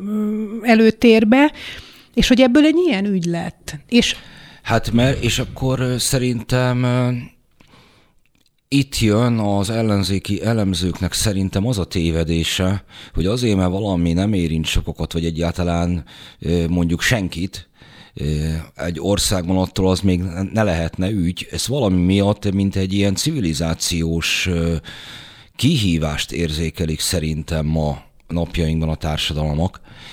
Tehát a, amiről te mondasz, hogy meglep téged ez az érdeklődést, mert e, kritizáltál egy ö, gyerekek szexualizálását ö, bemutató képregényt, és, és hogy ez mekkora érdeklődést váltott ki, ugyanaz történik most népszavazási kezdeményezéssel. Pontosan. És nem csak, hogy lankad, én most írtam többeknek, akik akkor ott Mármint a figyelem. megvédtek. Igen, ne, ne, abszolút nem. Sőt, nő. És egyébként a, a Forgács Jó, jó, jó, jó, csak én, én viszont nem, nem vetem magamat alá mindenféle PC előírásoknak, tehát a lankadásról alapvetően értem. más szokott az Jó. eszembe jutni, de a figyelemről beszélünk Igen. most, igen. hogy a, Kezded el, hogy a Forgács Zsuzsa, akivel jobban vagyok, és aki abszolút Amerikában szocializálódott. Tehát ő New Yorkban élt, és feminista volt, és, és kívülről, belülről ismeri a nőmozgalmakat, és ilyen antiprostitúció szervezetben van, és izé. Ővele szoktam beszélgetni, és mondta, hogy Ö, és ehhez jön a Susan Zontag, majd megmondom, hogy miért. Susan Zontag, aki egy nagyon ismert feminista filozófus, tulajdonképpen mai napig az egyik legismertebb amerikai filozófus nő, az ő életrajzából is már kiviláglik, hogy amikor Amerikában megjelentek a feminizmus második, harmadik hulláma, ezek a komolyabb mozgalmak, amiket ma már itt teljesen természetesnek veszünk, ezek a követelések, amikor már a feketék is benne voltak, amikor már az idegenek, amikor egy csomó olyan ö, politikai követelése volt a nőknek, ami abszolút az egyenjogúságról, beszélt, és amit ma, ma tulajdonképpen törvényben van, alkotmányokba bekerült, hogy akkor, már akkor konfliktus volt az LM, vagy LMB, vagy LMBTQ, mert ugye ez az idővel mindig majd kiegészül, mert nem akarta a feminizmus, hogy a melegek, a melegek, a meleg szervezetek San Franciscóban szerettek volna csatlakozni a feminista egyenjogúsági mozgalomhoz. Így lehetett egy csomó férfi is feminista, vagy így lehetett egy, az egész meleg dolgot bevinni a feminizmusba, de már akkor konfliktus volt a feminista mozgalmak és a meleg mozgalmak között, miközben volt egy nagyon fontos szolidaritás, tehát bekerültek. De például Susan Zontag, és ez nagyon érdekes, Többször megkérték, mert őnek is női élettársa volt élete végén, de ő maga magát biszexuálisnak nevezte, nem volt hajlandó soha az LGBTQ-nak beszédet tartani, beszédet írni, és LGBTQ filozófiával foglalkozni. És ekkor jön a Judith Butler, aki már egy új generáció, és ő viszont megteremtette a, a társadalmi filozófiai kontextusát ennek az egész LGBTQ-nak, és most érkezünk el 2021-re, ahol viszont elképesztő konfliktus alakult ki, a transzmozgalmak, az LGBTQ elmegy a transzmozgalom irányába, tehát a T irányába. Ez látszik a magyar Pride-on is, ahol nem a meleg szervezetek vannak a középpontban, hanem a trans, transzingulás, nemi identitás van a középpontban, és a feminizmus pedig teljesen kiválik már tulajdonképpen a Pride-ból, és a feminista szervezetek meg sem jelennek ezeken a felvonulásokon. Tehát ez lenne így nagyon dióhéjban a tézisem, ezt mond... Érzem, érzem nagyon, nagyon nehéz, nagyon érdekes ez a dolog. Azon túl, hogy a Pride szervezői három éve mondták ezt a beszédedet, érzele magad ö, környezetében ezen túlmenően megbotránkoztatást, ne adj Isten gyűlöletet, haragot, bármilyet, ami ezen körökből érkezik? Érdekes, hogy ő nem, tehát így közvetlenül nem, de vannak, akik azóta nem szólnak hozzám. Na, hát én nem... Nem tudom, hogy ez hogy van nálad, vagy hogy te ezt ismered de hogy egyszerűen úgy érzed, hogy így nem. Biztos van Nem ilyen. olvas, nem érdekli, amit mondok, leírt magában, nem... Biztos van ilyen egyébként ennek a, alapvetően az az oka, hogy teljes elbizonytalanodás jelent a részéről, mert ugye az, kiszúrjuk azokat, hogy kik a mérvadó személyiségünk a mi életünkben, és hogyha e, azt látjuk, hogy a mi köreinkben bizonyos megnyilvánulások azok nem elfogadottak, vagy nem menőek, akkor inkább zavarba jövünk, ha látunk valakit, akinek mondjuk adott esetben igaza lehet, vagy, vagy kedveljük őt, és a többi, akkor az egyszerűbb negligálni. Ez, ez, ez a fajta önvédelmi eh, mechanizmus létezik. De akkor térjünk vissza egy kicsikét a feminizmushoz, meg a különböző hullámaihoz, a, amikor is, ahogy ez haladt, előre az időben megérkezett az úgynevezett interszekcionális feminizmus, ami azt jelenti, hogy annál több jogod van megnyilvánulni, minél több szituációban vagy áldozat. Tehát pontokat lehet az, hogy nő, színesbőrű, fogyatékkal élő. Abuzált. És igen, igen, igen. Tehát leszbikus, felépül... nagyon fontos, tehát hogy leszbikus nő, például az is ugye egy külön... Emellett, ez, hmm. és hogy ennek, ennek nagyon komoly ö, hagyományai vannak. Az Egyesült Államokban nagyon komoly irodalma van, ö, teljes kampuszokat dönt be ö, ez a fajta szemlélet felszólalt ellene nem más, nem Trump, hanem elsőként Obama elnök, hogy ez itt egy kicsikét az áldozati jelleg ö, ö, túl van hajtva, tehát hogy például ö, nem lehet vitát folytatni, ö, mert a vélemény szabadságot azt megelőzi az áldozat joga, tehát gondolkodás nélkül folytották bele professzorokba a szót, órákat és a többi. Na most nyilvánvalóan a magyar társadalomban ilyen módon ennek a megnyilvánulásai nem lehetségesek, kivéve bizonyos köröket. És itt hasad szét a társadalom, mert egy szerkesztőségben ez már igaz.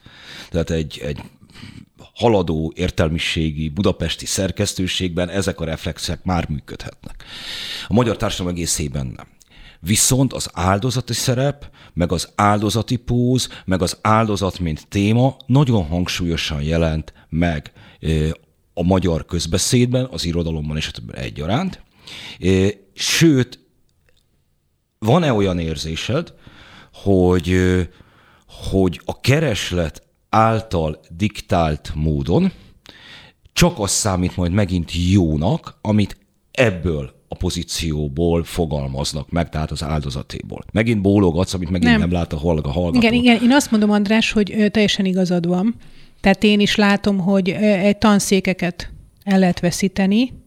A világ leghíresebb írónőjét három óra alatt szétlincseli az internet. G.K. Rowlingra gondolok, aki, aki nem egy félvára vehető. Ugye a Harry Potter, író Harry Potter írója, a világ egyik legmódosabb nője, aki nem csak, hogy nagyon jó író, hanem folyamatosan fent tudja tartani tehát ezt, ezt az írói színvonalat, és a vagyonának a nagy részét feminizmusra fordítja, olyan női szervezetekre, akik egyedülnevelő anyákat, gondoskodást, elesetteket támogatnak, tehát ez egy nagyon fontos hagyomány, ez a nyugati hagyomány, ez, ez, semmilyen gond nincs, az áldozat, az minden társadalomban ott van, főleg egy olyan társadalomban, ahol nagyok az egyenlőtlenségek, ahol kirekesztés van, a magyar társadalom is lehet ilyen, tehát szerintem lehet fontos a magyar társadalomban az áldozatiság, mert ezt minden nap megéljük, Szerintem nálam ott akad be ez az egész, hogy ugye a sportban is utólag gyerekként ezt még erre nem láttam rá, nem tudtam, hogy ez mi,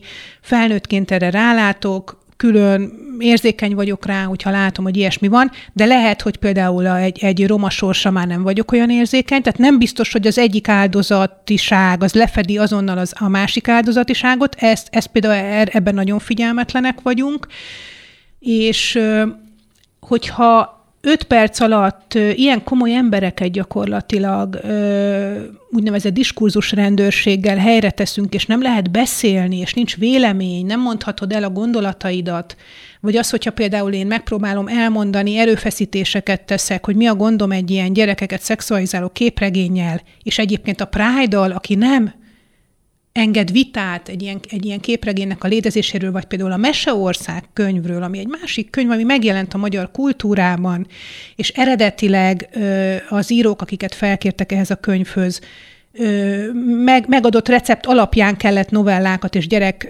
történeteket írniuk, ezt van, aki elfogadta, valaki nem, de hogy ehhez egy óvodásoknak készült pedagógiai füzetet tűztek hozzá, amit aztán később kivettek ebből a könyvből, mert ugye bekerült egy politikai térbe, de hogy ne került volna be egy politikai térbe egy olyan könyv, ami eleve politizálta a mesét. Tehát, hogy én azt, azt, azt nem értem, hogy Miért nem születik, egyébként születtek róla nagyon komoly kritikák, az Élet és Ödömban Lovász Andra nagyon jó kritikát, nagyon érdekes kritikát írt a könyvről.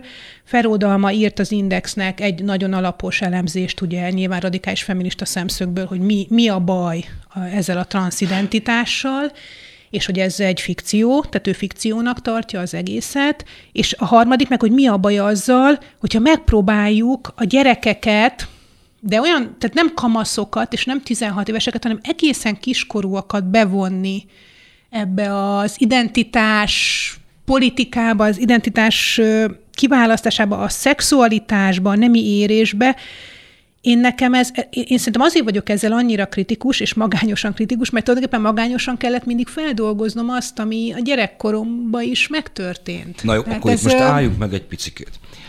Mert én téged ebben értelek, és hogy szerintem a tévedésedet is fogalmazzunk így, hogy van olyan gyerekkori élmény, ami mint egy ilyen fájdalom gombként, hogy közelít hozzá bármilyen téma, akkor az bekapcsol, és, és mondjuk érzékenyen reagálsz bizonyos jelenségekre. Nyilvánvalóan, ahogy mi felnőttünk, mi egyébként nagyjából kortársak vagyunk, de Szinte pont egy idősek vagyunk szerintem. Én egyszer megnéztem. Most nem fogom a pont konkrét évszámokat mondani, én tudom egyébként fejből a tiédet is, a sajátomra is, azt hiszem, hogy emlékszem. De hogy, hogy nyilvánvalóan nagyon nem szeretném, vagy szerettem volna, nagyok esetében, kicsi esetében meg nem szeretném, hogyha a gyerekem megközelítőleg olyan iskola rendszerbe járna, mint amiben jártam, ahol még ráadásul ez a szeretetnek is álcázott szocialista gondoskodás, de utólag utólag, a szülőnek kellett már ahhoz nekem is lennem észre, hogy ez borzalmas volt. Tehát egy, nem szeretném. Na de, azért a saját életünknek nem csak áldozatai vagyunk, hanem elkövetői is. és nem lehet arra kondicionálni. Mondtam, gyerekemet említettem, nem szeretném, de nem szeretném azt is, hogy úgy nőjön el, ő nőjön fel, ahol minden arra kondicionálja őt, hogy ne legyen veszély, ne legyen olyan az életben, amivel meg kell küzdeni. És mind MeToo ügyében, tehát amikor az utána füttyögés és a, az effektív nemi erőszak, vagy vagy hatalmi helyzettel való fizikai visszaélés. Mert az sok áttételes, meg a befolyásolás, az megint össze van mosva vele, mert mindannyiunknak vannak képességei nőknek is, például szépek, és tudják is használni ezt a hatalmat nagyon sok esetben. Kis Noémi most kifejezetten kacéra art kifejezést vágott, nagyon jól állt. Szóval, hogy hogy ezek így össze vannak mosva, miközben nem lehet generációkat arra trenírozni, hogy a világ egy olyan hely, amely fájdalommentes, amelyekben nincsenek buktatók, amelyekben nem kell megküzdeni, mert a mert akkor az tényleg ez a túlérzékenyített, ilyen széltől óvott generációk egyszer bedőlnek. Na most a kormányról is beszéltünk, meg valószínűleg ezeket bármi közben a nemváltás, mint társadalmi jelenség nem létezik.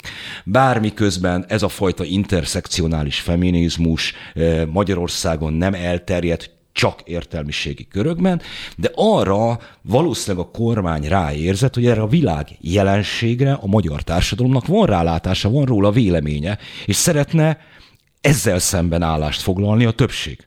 Igen. Nem? nem Mert erre? van média, van média, és a, szerintem a, a legkisebb faluban is láttak már ilyen filmet. Tehát, hogy a Netflixet bekapcsolod, vagy bármelyik csatornát, akkor nyilván ez az egész meleg kultúra, ez tényleg olyan, mint a 80-as évek amerikai filmjeiről, a fekete kultúrát. De nem csak a meleg kultúráról. Az a ne füttyögjön utálom a férfi, mint topik, ja, az igen. szerintem átcsorgott a, a, a magyar társadalmon, és az emberek egy jelentős része azzal úgy van, hogy tényleg a legnagyobb problémája. Most mindegy, hogy ebben igaza Igen. van, vagy nincsen igaza, de hiába nem érint. Ez, ez mind topik átment. Mint De mondjuk az nem baj, hogyha egy tanszéken nem, a, a, nem az abúzus van előtérben. Tehát én azért látom, mert egy egyetemen oktatok, Miskolcon tanítok, ezt még azért szerintem mondjuk el, hogy egy, én egyetemi oktató vagyok, tehát én ezt a közeget is egy picit ismerem, de hál' Istennek vidéken, egy olyan megyében, amit nagyon szeretek, nekem nagyon fontos Miskolc, Miskolc jó, jó, jó város, én és Igen, és egyébként jó az egyetem, mindig is jó volt, azért mert egy friss egyetem, a 90-es években alapították,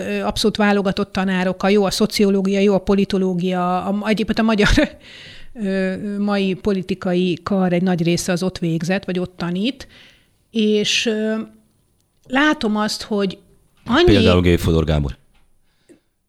Mármint végzett. Mind a két oldalról vannak. És azt akarom mondani, hogy azt viszont tudom, hogy diákok ezt fontosnak tartják, és mesélték, hogy azok a tanárok, akik korábban simán megengedtek maguknak ilyen-olyan szexista beszólást, vagy esetleg még ilyen bubusok is voltak, úgymond, azok már tök visszafogottan viselkednek, és így kétszer meggondolják, hogy egyáltalán egy vizsgán mondjuk lehet ez, vagy esetleg ki kell menni az épületből. De mondok ami mást, ami viszont nekem nagyon meglepett, és ezt én se tartom jónak, hogy voltam két hónapig Bécsben ösztöndíjas, és jóba lettem az intézeti igazgató helyettessel, ugye karantén volt, nem tudtunk máshol találkozni, feljött hozzám, vagy én felmentem hozzá, és mondta nekem, hogy figyelj, Noémi, ezt holnap nem mondd el az intézetben. Mondom, ne hülyéskedj, mert azt mondja, de, mert nálunk van egy szabály, mi egy amerikai típusú intézet vagyunk, itt nem szabad találkozni a munkahelyen kívül, és én, mint veled ösztöndíjas íróval és kiemelt személyiséggel nem létesíthetek privát kapcsolatot. Wow! Tehát ezt, amikor például a Zsuzsának is elmeséltem, amikor hazajöttem, akkor azt mondtam, hogy ez sok. Tehát ez átléptük azt a határt, hogy olyan fajta rendőrséget ö, alakítunk ki, miközben buborékokban beszélgetünk egymással, és biztonságos tereket keresünk, hogy a végén ennek semmi más ö, nem lesz, hogy teljesen elmagányosodik a világ. Tehát mindenki így otthon ül, és iszonyatosan rettek, hogy nagy valami hülyeséget csináljak, a, a szociális média anonim módon alkalmas arra, hogy bárkit öt perc alatt tacsra igen, tegyünk. Ez, ez a félelmünk, hogy és ilyen lesz a világ. Igen. Én is érzékenyen tudok erre reagálni, amikor azt látom, hogy megy erre a világ, de lehet, hogy nem. A Rowlingot említetted, tulajdonképpen, meg hogy öt perc alatt szétszedik a közösségi médiában, jobban vele gondolok szerintem őt ez. Persze az első sok után, de ez már nem fogja érdekelni. Max megszűri a, a, a kommenteket vagy figyelmen kívül hagyja, nem érdekel. Meg hogy milyen jó nekünk ez a közösségi média, mert nem kell hozzá újság, hogy, hogy így öt perc De alatt százezreket van... elérjek a véleményem, mert tehát van egy ilyen része is, persze. De nem, ez addig hogy... van, amíg, amíg még van Facebook, nyilvánvalóan Facebook után is lesz világ, akkor majd megint más lesz a kulturális háló, de ez, ez, ez csak azért néz, lehet, hogy csak ezért néz ki. Lehet, hogy az igazá, az igaz, a valós jelenség az nem is az, hogy a világ erre megy, hanem a valós jelenség az az, hogy az elit megy el a társadalmaktól Igen, végérvényesen. De ez szerintem ez nagyon jó meglátás, de ezt én is szoktam gondolni, hogy ez egy akkora buborék az egész, és hogy fogalmunk sincs, hogy mit gondolnak, fogalmunk sincs, hogy, hogy például egy ilyen Pride-nak, vagy ennek az egésznek milyen hatása van, mennyire foglalkoztatja ez az embereket. Én is azt gondoltam tegnap a Balatoni strandon, hogy baromira nem érdekel ez senkit csak mi beszélgetünk folyamatosan erről, megkapom én is a leveleket, meg nem tudom. Tehát én például nem tudom, hogy egy ilyen meseországkönyvnek valóban van-e hatása. Óriási a gyerekkönyvpiac, bemész egy könyvesboltba, nem, nem biztos, hogy ez annyira lényeges. Mondjuk abban a pillanatban, hogy egy ilyen meseország ledarálásból kinő, aztán egy nagyon komoly kampánya egy kormánynak, ami ugye egészen a választásokig el fog tartani, az viszont ö, már megkérdőjeleződik, mert ugye az egész egy totális fikcióra épül. Jó, ne, ne csapjunk magába a konkrét témába bele, mert az újabb két órát venne igénybe. Csupán jelezni szeretném ö, a témát magát, hogy ö, Szintén ez az áldozati szerepben, amikor a MeToo volt, közösen vettél részt egy tévéműsorban Sárosdi Lillával, mert akkor te éppen felháborodva a puncs.hu nevű egyébként hogy is mondjam, hát ízlésestől messze lévő tevékenységnek a online kanonizálására vagy becsatornázására jött létre, tehát idősebb ö, ö, Sugar Daddy, oldal így hívták. Így van. Jött létre. De most mondom még egyszer, csak hogy nem, nem szeretnék magába a témába belemenni. De hogy mert ugye ez a prostitúciót, mint kérdést említi fel, Forgács Zsuzsa kapcsán is szóba hoztad azt, hogy, hogy prostitúció ellenes szervezeteknek tagják azért, hogy lehet-e legitim vélemény, hogy felnőtt ember, mint ahogy a fizikai munka erejét bérbe adja a fizikai munkás, saját döntése. Arról ne beszéljünk, hogy nyilvánvaló kényszerítés, az nem. Saját döntése. Így tartja jónak. Igen. Hát ez a liberális ebbe, feminizmus. Ebbe, ebbe uh-huh. ne szóljon bele más. Az Igen. ő teste, az ő ismeri a kockázatait. Most nem akarom ezt a vitát igen, megnyitni. Igen, de tudod, András, ott arról az volt a fő, tehát azért volt jó példa szerintem, meg azért jó példa most is ez a puncs.hu, mert ott kiderült, hogy egy csomó állami pénzt átfolyatnak egy ilyen tulajdonképpen egy prostituált társkeresőn, ami kimondottan ilyen ízléstelen reklámmal, és még a művészeti terepet is, mint egy felhasználva, és én Azért, jó, jó, most de várjál, de nagyon fontos az Amnesty is, meg a képregényes dolog. Az Amnesty-vel én úgy kerültem kapcsolatba, hogy az Amnesty egy időben minden évben kiadott ö, ö, antológiát, Térei Jánossal utaztunk egy Amnesty bemutatóra, mert a téreit szeretem én is emlegetni, mert egy abszolút morálisan egy elfogadható instancia számomra, és mi már akkor beszéltünk erről, hogy vajon, vajon hogy kerülünk ide, mi ez az amnesty, miért, miért kellett nekünk ezt megírni, nagyon, nagyon kemény dolgok voltak, én a, nem tudom, a egy afrikai gyerekházasságról írtam, és, és az Amnesty mindenféle leveleket küld, meg így a világban, csak éppen egyetlen magyar sztori nem volt ebben a könyvben. Tehát már akkor feltűnt számomra, hogy az Amnesty így beszervez művészeket ö, dolgokra, viszont ö, Burkina Faso, igen, Burkina Faszói gyerekházasságokról kellett írnom, és ö, én meg így elkezdtem kutatni Burkina Faszot, persze senkit nem érdekelt ez igazából, de engem, engem meg marhára érdekelt, hogy milyen lehet az a világ, ahol felnőtt ez a kislány, akinek a levelét olvastam, akit kilenc évesen kiházasítottak, és egyébként az is sugárdedi, mert ugye az volt a lényege, hogy három hordó vizet kapott érte az apukája, és ennek a kislánynak kellett menni egy szexuális kapcsolatba egy 70 éves öregemberrel, és nem értettem akkor, hogy ez engem, mint magyart, hogyan fog érdekelni, de mivel ugye van ez antropológiai érdeklődésem, meg szoktam más országokról írni, ezért ez nekem így fontos volt, de már akkor így, emlékszem a téreivem, akkor boncolgattuk ezt, és aztán láttam, hogy az Amnestynek tényleg van egy ilyen, egy ilyen mozgalmársága, és ez most az egész világon már így van, a Pride-nak is, a Sugar Daddy oldalnak is, hogy így művészeket beszervezen, hogy valahogy a művészetben is meg legyen ez az egész, és én, és én ezért azóta elég kritikus vagyok ezekkel a dolgokkal. Tehát amikor egy ilyen policy, egy külföldi agendát akarnak magyar művészeken átfolyatni, mindig van Na egy jó, ilyen antennám, ennél, és akkor így megszólal jó, bennem, hogy ez vajon jó-e vagy sem. Én most Tehát, kifejezetten a prostitúció a vitájának a lehetőségéről akartam menni, hogy, ezt, hogy, hogy szerintem mint majdnem mindenről, szerintem erről is lehet vitát folytatni, és Igen. pusztán azzal nem lehet el, elütni.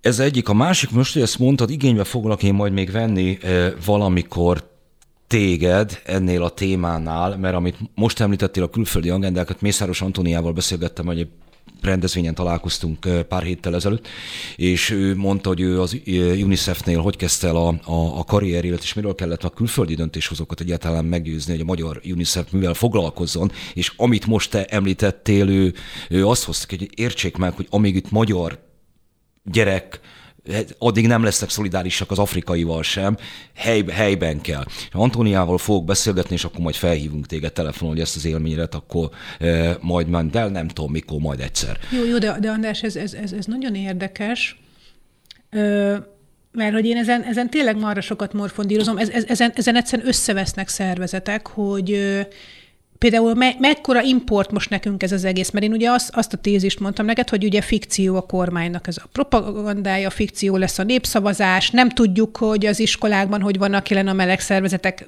nincs még kidolgozva ennek az agendája. Külföldi újságírók, és most jön a, a következő kritikám, azonnal részt vesznek ebben. Eljönnek a Pride, és azonnal megírják, hogy ez egy Orbán ellenes tüntetés volt, és Dobrev Klára lesz az új magyar miniszterelnök. Tehát várjál, tehát az, hogy azt látom, hogy ez a színház, amit a magyar miniszterelnök kitalál, ebben abszolút partner a nyugat. Tehát ez, ez, ez, ez a nagy kritikám, ér, ér, ez az új kritikámnak a része. Értem, és ezt most hagyom neked, hogy végigmond pár percben, mert azt akartam mondani, hogy akkor a magányod befejezéseként, meg az, hogy mi minden fikció, na, akkor nézzük, hogy miért fikció szerinted az ellenzék, és, és akkor itt hagylak szabad, szabad útjára. Jó, de, de most szabad, szabad, szabad folyást engedek kis Noémi. Igen, de az a baj, hogy egyet fogsz érteni, mert nyilván vagyunk egy páran, akik így nem dörgölődtek Én oda azonnal a... Tehát mi nem dörgölözzünk oda azonnal az ellenzékhez, mert talán már nem vagyunk annyira fiatalok, tehát én, én értem a Kádár rendszerben. vagy. Igen, nagyon, nem, nagyon ártatlan vagyok. Talán már nem vagyok annyira ártatlan, mint amennyire ártatlan voltam mindig, és vagy szerettem volna, egy írónak azért nem baj, hogyha ártatlan. A, éltünk a 80-as években, éltem a rendszerváltáskor, Antal József miniszterelnök halálára emlékszem, mert mentem vizsgázni. Emlékszem arra, hogy ki, ki a Siffer András, igen, nem a kacsameséket, hanem filozófiából vizsgáztam egy marxista tanárnál, Lát, látjuk azt, hogy milyen volt a, a Gyurcsány kormány, tudjuk ki az a Dobrev Klára, tudjuk, hogy milyen nehéz hozzáférni még mindig ehhez az, egyébként az új könyvemet most írom, és az 50-es évekről fog szólni, 48-tól 1951-ig fog játszódni, járok a fővárosi levéltárba, még mindig nem könnyű, akárki nem férhet hozzá semmihez, tehát ez is nagyon érdekes, hogy még a 48, 49, 51-et se olyan könnyű kutatni, és például, hogy, hogy, hogy nem születik portré, hogy, hogy nincs vita az ellenzéki oldalon, hogy, hogy nem lehet megkérdőjelezni dolgokat. Vagy például a, a nyugati sajtó, folyamatosan beszámol a magyar ellenzékről. Tegnap a Die Zeit-ban volt egy nagy cikk, a Spiegelnek volt, a Die volt egy nagy cikke a magyar ellenzékről. Mindannyian egyértelműen halál komolyan veszik a magyar ellenzéket, mindannyian egyértelműen Karácsony Gergelyben látják az új magyar miniszterelnököt, mindannyian egyértelműen nagyon fontosnak tartják a demokratikus koalíciót. Nem tudják a cikkek, hogy Dobrev Klára a Gyurcsány Ferenc felesége, nem tudnak a családi vállalkozásról, nem tudják a, azt, hogy az Orbán az utóbbi tíz évben hogyan politizált, mi a kultúrpolitika, nem hozzák összefüggésbe a Pride-ot a, a kereszténységgel, nem, nem tudja, hogy mi a különbség Magyarország, Prága és Varsó és Ljubljana között, tehát olyan szinten nem érti az az újságíró, aki egy nyugati lapnál Magyarországról ír mondjuk 10-20 éve, nem beszéli nyilván a nyelvünket, mert nagyon sok országról kell írnia, de hogy számomra annyira meglepő az, hogy tulajdonképpen semmibe sem különbözik az a fajta újságírás, igazából egy pártújságírástól. Tehát, hogy igazából nem érzem azt a független, szuverén Mert... hangot semmilyen tekintetben, és ha viszont van ilyen hang, akkor azt nem szeretik, vagy nem jó, vagy nem. Tehát ha a cikk címében nincs ott, hogy Orbán Viktor a főgonosz ma Európában, akkor ezt se olvassák az emberek a cikket.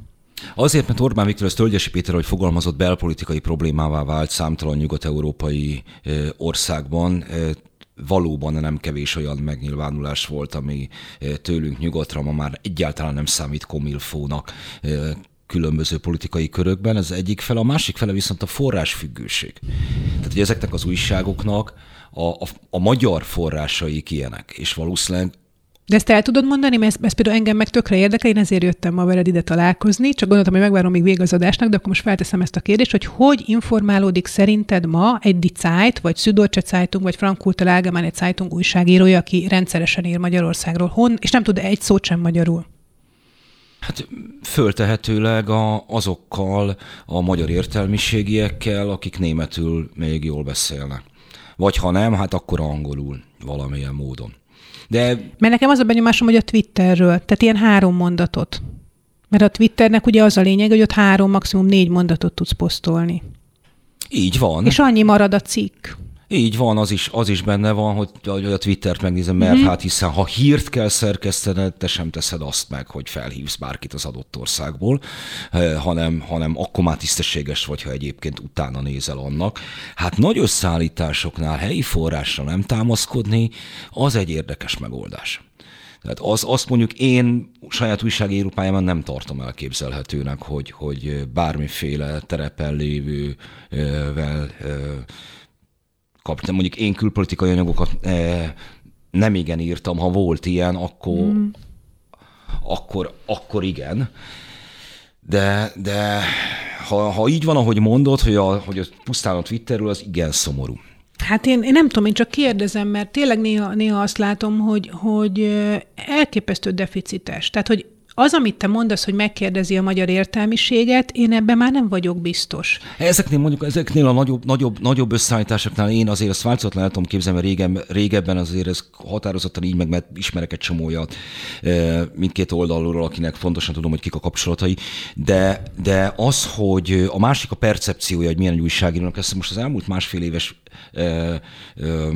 vírus helyzetben én ezt végigfigyeltem. Tehát azért, hogy például az Economist az milyen svéd ellenes kampányt folytatott, hogy a Bloomberg az hol fordít félre, hogy a, a Guardian az gyakorlatilag összegyűjtötte a progresszíveket a, a, az usszájába és világméretű felszabadító háborút folytat.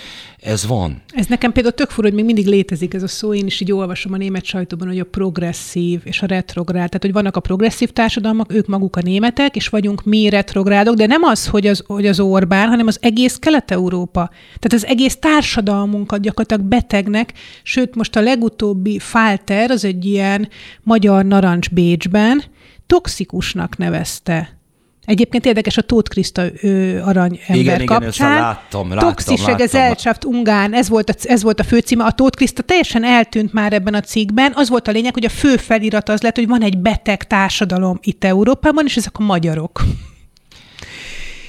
Igen, miközben mindegy, hagyjuk is az egész, ez nagyon, megint de, bele, bele De marha érdekes, nem? Hogy, hogy mi ezt, ezt a nyugathoz való viszonyomat mert ugye én a 90-es években, mint hogy te is, hogy azért az marha nagy dolog volt. Tehát annál nagyobb dolog, szerintem a MeToo, ne, valakinek a MeToo nagy dolog, nekem meg az, hogy e, nincs vasfüggöny. Nekem is az, meg, meg, meg az, hogy miután a képeim azok gyerekkorból származnak, Lázár Ervint mondta talán, hogy az első tíz évében történik meg az emberrel minden, hogy, hogy a képek azért akkor rögzültek, én a mai napig a gépkocsi parkra rácsodálkozom, hát ha nem is minden nap, de évente azért párszor, és ugyanaz, amikor először én Berlinben akkor pont ott voltam, amikor konvertibilis lett a forint. Először vettem ki a saját kártyámról pénzt ott kint, hát ez nyilvánvalóan revelatív volt. Na mindegy, ezen pozitív végkicsengéssel. Jó, de hogy akkor, tényleg, de... hogy én ilyen nyugatimádó vagyok, még mindig azt mondom, hogy nyugati mádó vagyok, és azt gondoltam mindig, hogyha én mást gondolok, és szeretnék fellélegezni, akkor elmegyek Bécsbe, és beülök egy kávéházba, mert egyébként a Ferenc Győző nemrég írt, ő is egy, egy fontos költőíró, és, és, és magyar irodalmi és irodalom diplomata, történész. igen, irodalomtörténész, Radnóti kutató, és a Magyar Művészeti Akadémiának még mindig a főtitkára, nagyon jóba vagyok vele, pont azért, mert egy régi vágású konzervatív valaki, és nagyon szeretem. És ő szokta mondani, hogy ha levegőt akar venni, akkor elutazik Bécsbe, és vesz egy nagy levegőt, és az milyen jó. Én meg most voltam két hónapot Bécsben, és nagyon felemás volt. Tehát nagyon felemás volt. Az fájt nekem, hogy néha az ORF-en megnéztem egy-két beszélgetést Magyarországról, egyetlen magyar országon élőt nem hívtak meg, pedig biztos van olyan, aki Magyarországon él, tud németül, és két és fél óra a vonatút, és ott sem volt magyar szereplő. Tehát egy nagyon nagy, és az volt a címe a beszélgetésnek, hogy beszéljünk Magyarországról. No, ez nem tudom, hogy ez itt előbb mi hirtelen mm. volt, lehet, hogy csak mi hallottuk, viszont én mindannyian máshol veszünk levegőt, és akkor a végére most meg is foglak promotálni téged, ugyanis én meg ezt alapvetően keleten szoktam környezetünkben. A, nem véletlenül a rongyos ékszerdoboz című könyvedet hoztam el, hogy dedikáld nekem. Én ugyanis ezt kedvelem a legjobban, azokat a helyeket ugyanis én nagyon szeretem, amiről te írsz. Bukovina például előkerül a, a, a könyvben, és hogy itt van tőlünk nem olyan messze, és, és történt, tehát időutazás maga, de nem a szocialista részével, hanem azzal is, hanem én mindennel. Én ezeken a helyeken, ahol még úgy azt gondolom, hogy láthatok valamit, szoktam levegőt venni, de, de bárhol Na, lehet egyébként. Igen, de ebben nagyon valaki... igazad van, András, tehát én, én mindig azt válaszoltam, most is megkérdezték tőlem, hogy én miért nem hagyom el Budapestet, és mondtam, hogy azért, mert én imádom Kelet-Európát, mert nekem az élet az itt van. Tehát az tök jó ez az egész, teljesen legyen rendben ez a, legyen ez a végszó, Teljesen mert, rendben van. Mert, mert különben a híreket is jelentjük. Köszönöm szépen, hogy itt voltál velem. Na, én köszönöm a meghívást.